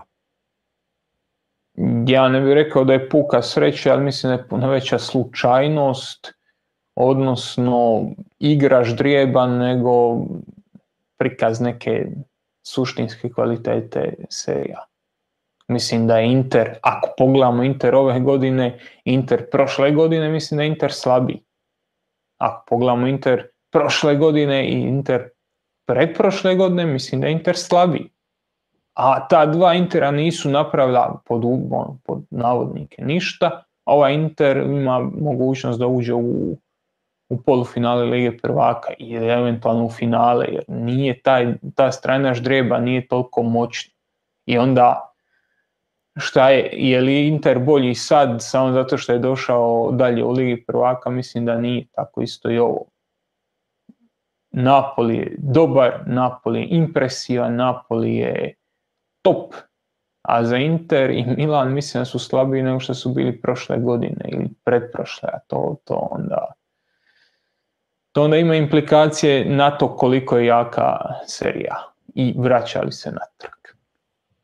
Ima, ima jedan, nije pitanje, nego više komentar, uh, komentar četa od našeg Ivana Šimurine uh. za tebe, Mihovile. Kaže, uh, Pep je prebacio iz 2-3-5, naravno priča o situaciji završnice napada, iz 2-3-5 u 3-2-5, samo radi Bajerna i Reala, jer sa 3-2-5 ima bolju defanzivnu tranziciju. Šta misliš o tome? Pa mislim da nije, ne slažem se u potpunosti, odnosno imao si prije prošle godine i pretprošle i imao si kansela kod tog drugog, drugog veznog. Ovo što, znači o tome jesmo pričali u, u utakmici tjedna, možemo i sad ponoviti, ajde da, da, da sad se koncentriramo na suštinu. E, sad u ovom trenutku uz Rodrija drugi zadnji vezni je John Stones, koji nema tu polivalentnost da ti može preuzeti beka, da može nešto. E, prije si imao situaciju da je to popunjavao e, da je to popunjavao u tim situacijama kad Šimurina kaže e, da ti da ti suparnik napada dubinu, da ti suparnik gura tranziciju, to je popunjavao Joao Cancelo. On je bio taj drugi vezni, a treći stoper je bio Kyle Walker. Ako se vratiš prošle godine na utakmicu Reala i, i, i, i ovoga Reala i City, Kyle Walker je bio tamo na trećem stoperu, a ovaj ulazi u sredinu kao, kao, kao drugi vezni. Oni su i tu imali strukturu, tu u tom posjedu imali 3-2 strukturu, jer su bekovi imali drugačiju ulogu. Sad nema to, nema tog lijevog beka koji može ulaziti u sredinu, ono što Zinčenko radi Arsenalu recimo, ono što je Cancelo radio, riješio si se Cancela i onda to moraš popunjavati fiksnim igračem. Da, sad je tamo parkiran John Stones koji ti je praktički non stop tamo. Prije ti isto je sad tamo ima igrača u tim tranzicijskim situacijama, samo što ti taj igrač ulazio sa boka unutra. Dobro, još nešto sa četa? Ne, možeš ti nastaviti. Onda možemo na pitanja. Mihovila je spreman? Može. E, kaže, volim piti i umtiti, športski pozdrav. Prije svega svako dobro i nadam se da ste uživali u krugu najmilijih ovih dana. Hvala ti, umtiti. Mislite li da će Bišća napraviti veliki remont ekipe na ljeto u Zagradi koji je svakako potreban?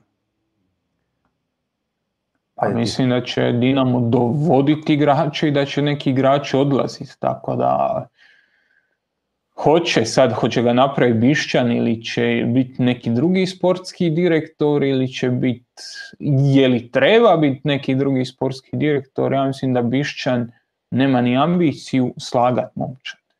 Da, Bišćan ima ambiciju biti trener, a ne sportski direktor i neko ko će, ko će dovoditi igrač.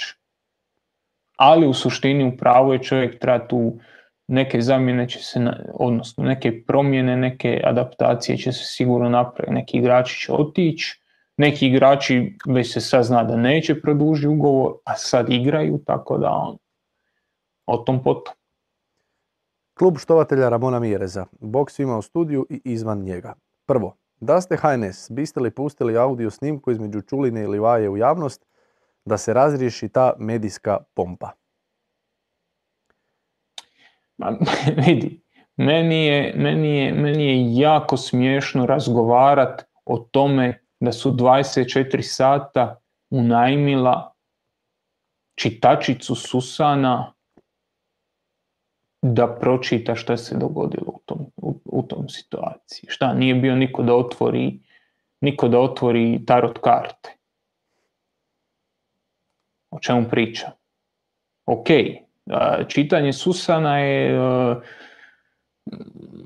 u, u radu sa, gluhim osobama, u radu sa, znači meni se zbog i neke prirode faksa koji sam studirao i poslova koji sam radio, dolazio se susret s tim ljudima i to nije baš ono ljudi koji su stručni tu, koji su završavali fakultete, koji su završavali tečajeve u, u Europi, u Americi, pogotovo to je jako cijenjeno zanimanje i ja tu ne bi volio biti disrespectful, ali kad ti pročitaš taj članak koji su 24 sata složila, dođe ti da se zapitaš ljudi jesmo stvarno na ovo spali.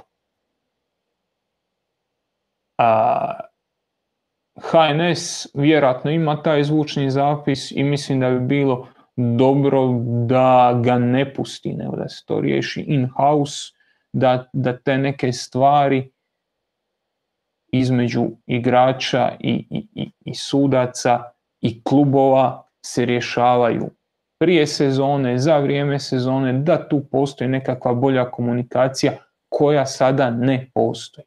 Ti si, jedan put smo o tome pričali, čak i, i, i, i tu a, pričao si više puta, igrači vole, a, igrači vole Bebeka. Bebek ima najbolju komunikaciju s igračima. Da. Zašto? A, zato jer ima nešto iza sebe i njegov, njegov stav prema tim igračima i čak i kad griješi je nešto što oni puno bolje prihvaćaju nego stavove drugih, trećih i petih igrača, petih sudaca. Sad, bili u konkretnom slučaju pomoglo to da bi HNS pustio, vjerojatno bi, ali meni je taj, ta cijela situacija tog teksta ispod neke razine. Da li Vaja službeno podnese ili Hajduk da službeno podnesu uh, ovaj pritužbu, onda mislim da bi HNS u tom slučaju trebao izaći javno, javno naprijed. Da. Uh, ne znam da li idem dalje. uh, da. U, u toj komunikaciji je bilo svega, ja sam poslije razgovarao poslije utakmice vezano na tu temu bio, nisam niti, jednom, niti jedan odgovor koji sam dobio na, na tri mjesta sam pitao, na tri mjesta koja e, mogu to čuti, nisam dobio niti, jedan, od niti, jednog, od niti jedne osobe odgovor da je netko nekome rekao ono što sam pročitao u, u, u, u medijima.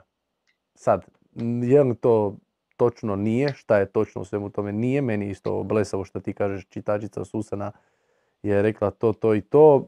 U ostalom vratio, vraćao sam se snimku nekoliko puta sam da probam sam iščitati e, dvije riječi, a to su riječi mala, mala pičko. A pičko mala, pa nismo ono, ovaj, čemu je problem? Ja ne znam, evo, ja, ja sam stvarno probao, ja sam stvarno probao to pronaći taj dio gdje to izgovara sudac ne znam, meni je to, ako je sudac koji, znači to je razgovor sa reprezentativcem, sa strijelcom gola na svjetskom prvenstvu, sa najboljim igračem lige, kapetanom, jedne momčadi, ne znam, ne, ne, ne, ne drži mi sve to skupa vodu. Jednostavno, ta cijela priča... A gle, nije, znaš, nije, nije isključeno, ali ako se to stvarno dogodilo, onda to stvarno onda je to ozbiljan problem. To je ozbiljan problem. Na toj razini postoje problem. Jako ozbiljan. Ali u trenutku kad HNS izdaje ono priopćenje koje izdaje, nekako imamo osjećaj, barem u tom korporativnom svijetu, jer HNS je u neku stranu korporacija, ne daješ onako priopćenje ako nisi, ako nemaš ono sigurnost. Da. Ako nisi ono fiks na ono što, šta je. Tako da ono, čitanje između redova mi pokazuje da ta snimka ne potvrđuje tekst. Ali kaže, meni je ta, znači, svaki trener u ligi ispsuje suca, izvrijeđa ga na, na pasija kola. Svi znamo komunikaciju koju imao, ne, ne nad Bjelica, ja sad njega spominjem jer se on forsirao kao gospodin, kao gentleman, ovo ono, on i njegov stav su toliko psovali da ih papa ne bi spovidio na veliki petak. Znači, prešlo bi se u subotu već koliko bi to trajalo. E, da, pa šta? Pa šta? Ono, šta se dogodilo? Završi utakmica ruka ruci, idemo dalje. Jasno, problem je, problem je suci moraju držati neki standard i sucima je tu teže nego, nego igračima. Ali bio sam sto puta na utakmici da je sudac nešto psovao igraču. Pa jebi ga. Ono, e. uzavrele strasti. Bio sam par puta na utakmici gdje se gađalo suce, gdje, gdje su se igrači pogurali sa sucima. Vidio sam da se kida karton s izmjenama, odnosno sa, sa kartonima. E, Robert Mateoni je napisao jedan, jedan jako dobar tekst, pun ironije, sarkazma u sportskima prije desetak dana, tako negdje dva tjedna. Uopće se ne mogu sjetiti više niti povodom čega e, što, ga je, e, što je bio povod, ali nije ni bitno, ali baš lijepo je opisao stvari to kao svi se mi sad čudimo Erceg je opsovao, Erceg je lupio u vrata svačionice, Erceg je najveći neprijatelj hrvatskog nogometa. Tako se jedan profesionalac ne može ponašati. On se to ne može dopustiti, dozvoliti. A zaboravljamo da je to u stvari standardna stvar na svakoj utakmici. Jedina pogreška Ante Ercega u svemu tome je što je uzeo papirić i poderao ga. Sve ostalo što je on izrekao, što je napravio, ja mislim da je to na svakoj nogometnoj utakmici najnormalnije, ne da mislim, nego sam 99,9% vjeren, znam da je najnormalnija stvar na nogometnoj utakmici da se sucu i opsuje i da trener mu opsuje i da mu direktor opsuje i pomoćni trener i igrač i da je to taj dio nekog nogometnog folklora. Je li to sad ispravno ili ne, to možemo razgovarati do preksutra. Nije. Ali je to, ali je to tako od uvijek i to, je, to će biti tako i zauvijek. I to teško da će se promijeniti. Jedino ako se drakon, drakonske kaze nekakve ne uvedu za takve stvari. A budimo realni, neće, jer prva osoba koja će nastradat od takve kazne, to, to će biti neviđena hajka po pitanju toga. Sad zamisli da, na primjer, Livaja dobije pet utakmica neigranja, konkret, ne mora biti Livaja, može biti bilo ko drugi. Sad u ovom primjeru, na primjer, Livaja. Dobije pet utakmica neigrana, neigranja jer se, jer se unosio sucu u facu i govorio mu šta je, šta je i takve stvari. Znači, nema šanse. Ali kada bi se krenulo u tu nekakvu novu revoluciju gdje ti ne smiješ ko u NBA-u reći ništa sucu ili tako nešto, e onda bi morao imati to žrtveno janje tog prvog ko bi morao nagrabusiti. A to se nikad neće dogoditi jer ne možeš naći tog I pitanje, kaže, i pitanje kriterija jer e, to onda moraš imati u drugoj ligi, u trećoj ligi, u niže ligaškim natjecanjima, a nećeš imati. Da. I zato kažem, psuje se, psovalo se, nije dobro. Ja sam na svoje oči viđao u nekakvim E, omladinskom nogometu gdje ovi elitni naši suci koji su mladi talenti bla bla bla gdje gube kontrolu nad utakmicama gdje dovode te tim svojim pokušajem da utječu na te mlade igrače odgojno kroz neke kartone da gube utakmice, gube kontrolu nad utakmicom, da pogoršavaju svojim odlukama i, i, i reakcijama na psovke gdje je ono, stvarno odlazi u, ono, nervoza se povećava. Svi bi trebali imati malo veću odgovornost. Suci, samim tim što su suci, jebi ga, moraš se drugačije ponašati, jer ovo, ti si spomenuo, e, Livaja se unosi Čulini u lice, ali Čulina se unosi Livaj. Da. I Čulina je tu došao sa stavom. Tako je. I meni je to ok. Meni je ok, normalno da mi nije ok da sudac psuje i nisu mi ok e, izjave koje imao recimo Bebek, neko mi zvoni na vrata, nema veze. E, nisu mi izjave koje Bebek imao, nisu mi ok. Ali one, kad su izašle one poruke no, to, je, to je drugo, to je narihtaljka, tako da. Gle, je, nije, on je izjavio, nije, pa je izjavio, ali, ja, e, mislim, to je, to je, to ja, ja, ja pošaljem te poruku i ti to objaviš negdje. To mi je malo ipak drugačije od, od ovoga. Je, ovo je, ovo je želim ti reći i kao sudac, predstavnik si organizacije i ti imaš veću težinu nego igrač i trener. Da. Ja ću se opet vratiti na, na primjer Nenada Bjelic. Ja tu uopće ne vidim problem. Nenad Bjelica i njegovih tri pomoćnika dolaze prosvjedovati. Je li to planski, je li to smišljeno, je li to e, autentični neki, ali oni idu i to je ono kao funkcionira. I niko to nije problematizira dok e, Nenad Bjelica, i opet se sad vraćamo na to licemjer, dok Nenad Bjelica nije postao persona non grata hrvatskog nogometa, pa onda sve što on napravi je loše, a to je ono što je radio u Dinamu i, i kasnije u Osijeku i non stop. Da, u ovoj konkretnoj situaciji je meni najveći problem to postavljanje u trenutku kad kapetan jedne momčadi dolazi pitati šta je bilo, jer faula nije bilo, to jest odnio je loptu Grgić pa je onda zakačio igrača po nozi. Dolazi pitati šta je i kreće to totalno nepotrebno. Ok, Fero je, Fero je trebao dobiti žuti, ok, sudac je pogriješio, Grgić je, e, po meni to nije faul, e, po svima koliko vidim isto, ovaj, Fero je onda poludio, što je opet e, ide greška na grešku, to jest ide, sve se nekako gradira, ali onda je tu stvari greška suca koji ne smije si dozvoliti da se da on krene u to unošenje u facu. Jer sudac ima rješenje za to. Ako se sudcu igrač unese u facu, žuti, makni se, nećeš se maknuti, drugi žuti, crveni, fava lijepo doviđenja. On ima rješenje. A šta bi trebao igrač napraviti kad se njemu sudac prvi unese u facu? On nema nikakvo rješenje. Nikako. Da, nema nikakvo rješenje, ali ako se makne, ako se povuče... Imaš razlike između rekli smo ono malo prije razlike između klubova koji neke stvari rade pametno, a neke ono, trebali Slaven Belupo stvarno tu djecu organizirati, odvesti ih na utakmicu u Zagreb, potroši par tisuća kuna na njih, dati nekakav sendvič, nešto, napravi od toga izlet, nije dužan, ali bi to trebao. Isto tako i sudac kad uđe u nekakve situacije, nije dužan smiriti stvari. Ali to je razlike između suca i odličnog suca ili potencijalno odličnog suca. Osjeti situaciju. Konkretno u ovom situaciji ti si rekao, ja se slažem. Fero je zaslužio kartu. Ili Va je zaslužio kartu. Neovisno o tome jesu oni bili u pravu. Jesu, bili su u pravu. Po meni isto nije prekršaj. Ali to, to zato što je e, dao karton Grgiću, ne znači da ga nije trebao dati Feru. Ok, Znaš, nije, jedna greška ne poništava sve ostalo, ne čini automatski sve ostalo, uh, znaš, ono, Slažem se, da. nevalidno.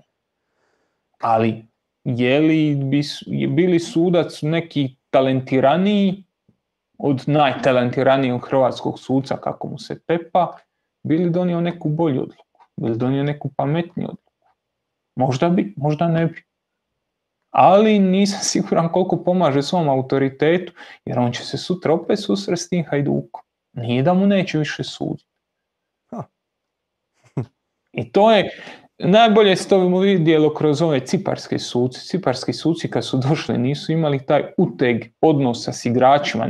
Lako je, lako je napadat Livaju, lako je naš. Imao si tamo i neke slaven belupove, imao si tamo neke gorice. Pa su se te razgovori među igračima vodili drugačije. Ti igrači su imali drugi status, e, drugi odnos prema tim sucima nego prema domaćim. Zašto? Kako? Jesu samo domaći suci krivi? Jesu igrači krivi? Ne znam. Ja ću reći, e, sam, da završimo temu sudaca, ja ću reći jednu stvar, rekao sam to je prije nego što je snimanje počelo. Po kriteriju, po načinu vođenja igre, utakmice, po puštanju čvrste igre, e, po odabiru dodjele kartona, stažu, e, mirnoći nekakvoj, iako znam da će sad netko izvući jednu utakmicu gdje to nije bilo tako i gdje je on dao, taj sudac kojeg ću sad pohvaliti, gdje je dao krivi karton, e, gdje je svirao faul koji nije bio, penal koji nije bio ili je bio 2017. protiv e, ovoga onoga. Dario Bell je po meni najbolji hrvatski sudac trenutačno. Ja bi se složio s tobom, najbolji kriter ima i najbolje vodi utakmice i nije najtalentiraniji hrvatski sudac. Ne mislim da ima puno talentiranijih, puno onih koji će bolje vidjeti neke situacije, ali oni u svojim greškama je bolji od drugih. I to je ono o čemu pričamo. To je lik koji je u jednom trenutku bio dovoljno siguran da uzme utakmicu između Hajduka i Dinama i pusti igru. Da. A ne cijepka Da. svakim faulom, jer kao zaštiti sebe. On ima, mislim, ako se ne varam, derbi sa devet pre- prekršaja. Nije bilo da je bilo slabo u duelima. Dueli su bili debelo nadprosječni, a devet prekršaja. Jer je zacrtao jedan kriterij i držao ga se. Kažem, nije najtalentiraniji po meni, nije najtalentiraniji hrvatski sudac, ima svoje minuse, ali barem ima neki stav. Tako da se moram složiti s tobom. Ne Da. rado, ali mora. E, ove sezone dva puta sudio Dinamo Hajduk. Da, evo, baš, baš gledam, dva puta je sudio Dinamo Hajduk od... e, A recimo, Četiri. evo, sorry, sorry što prekidam. Pajač koji je sudio isto, mislim da je to bilo fu, fu, fu, na, na proljeće prošle godine, je li onaj zaostali ili ne, ne mogu se sjetiti, čovjek koji u prvih 20 minuta ili je, to je bio onaj zaostali derbi, čovjek je u prvih 20 minuta napravio četiri pauze od dvi plus Aha, da, da, da, minute, napravio. Sjećaš se? Da, da, da. Zašto? Smiri, ubi utakmicu, nemoj da ti košta zamjeri. Da. A dobro, kume. Odlično. Ok, ajmo dalje. Na četu još spominju Duju Strukana, ali ja bi dodao da on je ove godine nije u dobroj formi. On je puno talentiraniji, recimo. Da, On je slažem po meni da. najtalentiraniji hrvatski sudac. Ima najbolji govor tijela i najbolje se snalazi, ali ja se slažem da ove sezone previše griješi u nekim ono, situacijama i da nije u formi u kojoj je bio recimo prošle sezone. Duje Struka ne sudi Hajduku. Je li tako? Da, apsolutno, iz Splita je. Da, iz Splita je. Znači, automatski ne može ni suditi Dinamo Hajduk, pa tu već onako, kako bi rekao. E, to je, o tome smo već pričali jedan put. Trebali napokon ukinuti tu. Ili ne treba, ne znam. vidi. Da, dobro, ajmo, ajmo dalje. E, Ivan Šunjić. Pozdrav. Evidentno je da bi Hajduk trebao tražiti zadnjeg veznog na ljeto. Mislite li da postoji takav u HNL-u za kojeg postoji realna mogućnost dovođenja?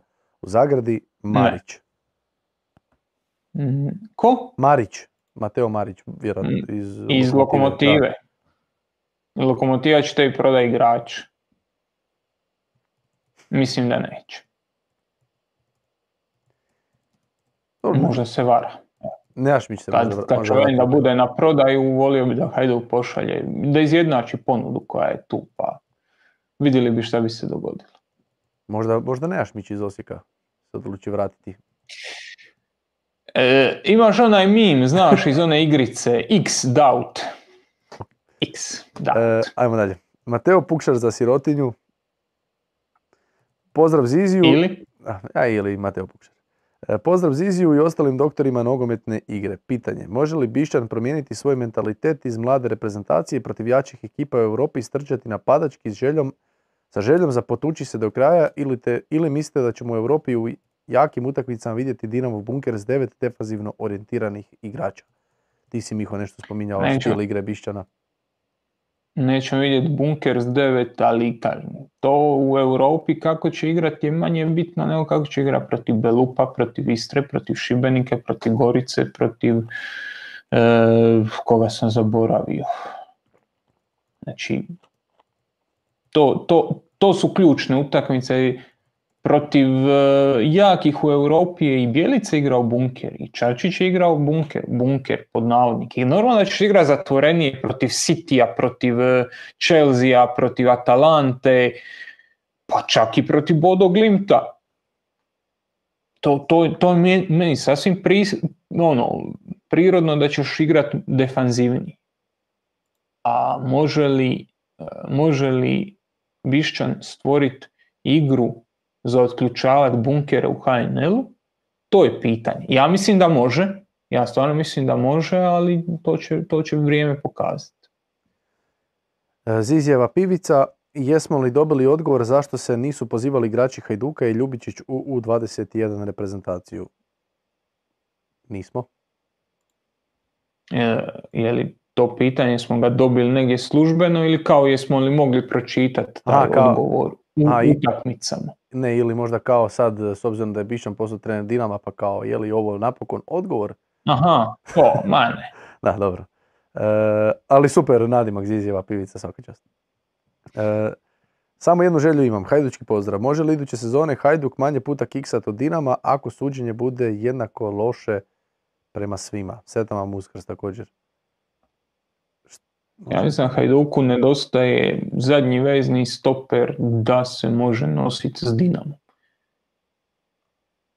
I malo manje nerviranja oko stvari koje ono koje smo gledali ove jeseni. Dinamo je na jesen, rekli smo, imali, imao ono, top sezonu, top, top, uh, top berbu bodova i Dinamo je ostvario rezultat koji je van očekivanja. U jednom trenutku si znao da će to izgubiti, da će neki brodovi se prosud. Samo nastavi radi dalje. Ovo što smo rekli, Istra, Hajduk Istra 2-2, šta ćemo mijenjati? Pa nećemo mijenjati ništa, nastavi dalje raditi. Je li treba Krovinovića baciti u kadete, je li treba? Ne treba. Pusti ga, našao si poziciju, razvijaj, igraj dalje. Mani se toga šta radi ovaj, šta radi onaj, gledaj kako ćeš ti biti 10% bolji za mjesec dana, pa opet 10% bolji, pa, pa, pa, pa, pa ćeš doći negdje. E, glavno da se igra. Od Dinamovog puka čuli smo razne isprike zašto je posjeta utakmica slaba. Da li očekujete značajniju posjetu Maksimirskim tribinama sada kada su druge struje u Maksimirskoj šumi, a i meteorološke prilike povoljnije? Za prvu ruku da, a onda poslije ćemo vidjeti. Ja mislim da će sad prvih par utakmica pod Bišćanom biti ipak malo bolja ta posjećenost, a onda iza toga kad krene kad krene opet nekako ono Lige prvaka to zamračuje jer ono, na Ligi prvaka će se uvijek okupiti. Skoro uvijek, ajde sjećamo se da nije to baš bilo tako ali mislim da, da je to neizbježno, odnosno da je to sasvim očekivano, to neizbježno, je to nekakva pa nazovi je ono, val optimizma koji se dogodio i to ono što smo pri, smo pričali o Bišćanu, on je simbolička neka nova stranica koja se ispisuje i mislim da će to povući ljude i, i zato smo već rekli da je on strašno bitan i to mu je velika prednost. Slažem se. E, Sulejmanijev pokušaj. Pogotovo ako bude imao rezultat, onda, onda je to neupitno. Jel? E, Sulejmanijev pokušaj. Možete li prokomentirati sposobnost Nikole Kalinića za dobivanjem glupih žutih kartona, te je li Nikola Kalinić u ovih godinu dana underačivao? to smo već...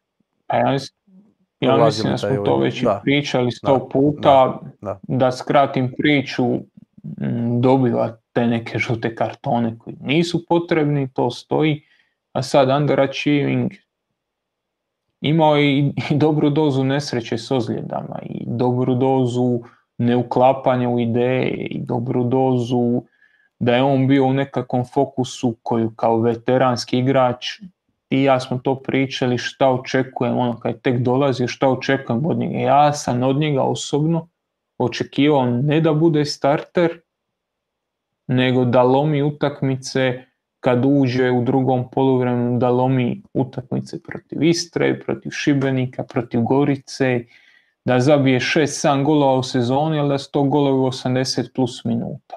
On je očito imao nekakva drugačija očekivanja. Cijenim, poštujem iz te perspektive ih nije ispunio. Ali i dobra doza nesreće s ozljedom.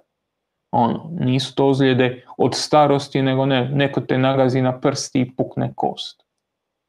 Ti si dva, tri mjeseca van, van stroja. E, još dva pitanja. Lovre Letica. Joža, oprosti na kašnjenju, ali baš me zanima šta Miho misli koliko Slovenska liga zavarava šta se tiče vipotnika, vipotnika, vipotnika, vipotnika, je li on pojačanje u tolikoj mjeri koliko se piše, pa ako stigneš postaviti, hvala, eto nije Joža postavio, ja sam, ali ne, ćemo, aj, Miho? Mm, Slovenska liga zavarava.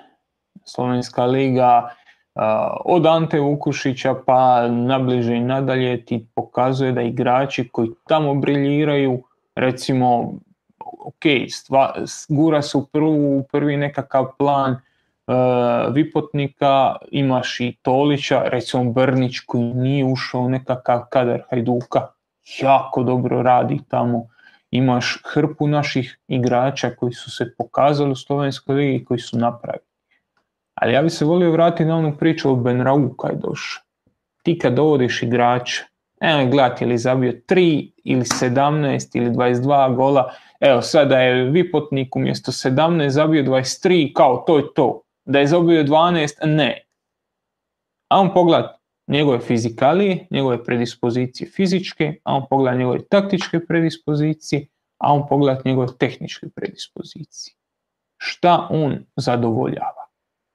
Ljudi su se uhvatili, vidio sam, nema ni, e, Hrvatska nema takvog strijelca, čovjek je zabio 17 golova, ali va ima 18 u HNL. Znači ima, da ima takvih strijelaca. Ali Vipotnik je igrač koji je izbacio Šeška iz te nekakve križaljke za slovensku reprezentaciju, koji se nameće svojim razigravačkim kvalitetama, koji ima fizikalije i koji ima potencijal da na njemu gradiš igru. Je li on zabio 17 ili 19 golova, meni je sve jedno.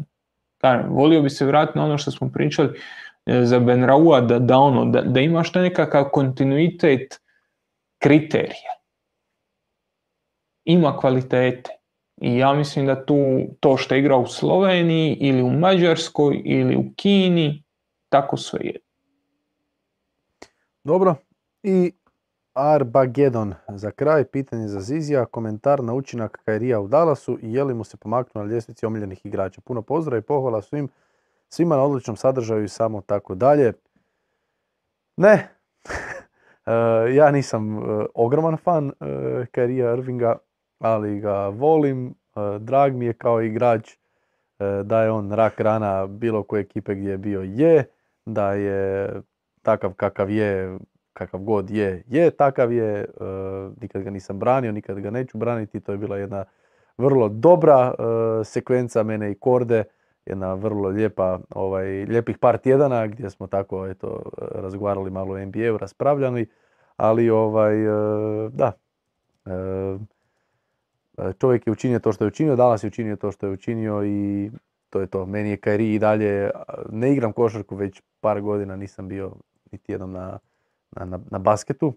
Ovaj, e, nekoć sam slovio za MVP-a Betonca 2012. ali dobro, to su sad neke druge teme. I u tom periodu... Kada... je previše 10 godina, Samo, to, toga si svjestan. znam, znam, sad nisam više mlad. Vrijeme leti. Koljena, sad padeli nogomet samo igram, ne mogu više košarku. Košarka iziskuje konstantno igranje. Ovo dvoje sam doktor, tako da to ni ne moram stalno igrati da bi bio dobar. Ovaj, a tad, evo, u tom periodu kada sam žario i palio e, betoncem u Španskom, e, ono, je, imaš, imaš takve igrače kao što su Kairi, Allen Iverson, želiš biti kao oni, uh, I wanna be like Mike. Ne želiš biti LeBron James, ne želiš biti Janis Antetokounmpo. Neko želiš biti, želiš biti Nikola Jokić. Ili Allen Iverson. Ti se drogiraš. Jesi ikada, kad si igrao košarku, htio biti LeBron James? Ono, da se zabijaš među ljude, da si stroj i da ono da lomiš sve ispred sebe. Nisi. Htio si uvijek imati potez, finesu, no, no, no look pass ili no pass look, pa, pa sam zabiješ i tako. Eto, to je moje viđenje. Vrlo vjerojatno je krivo. Je. Da. E, to, to ti možemo potvrditi sada, je. Da. Više Lebron ima asistencija u životu koje drugi nisu vidjeli. Ma ne pričamo o tome. Ne pričamo o tome. Kažem, koji drugi nisu vidjeli, koji drugima nisu pale na pamet. A ako to nije potez, ne znam šta je. I wanna be like Mike. Kraj priče.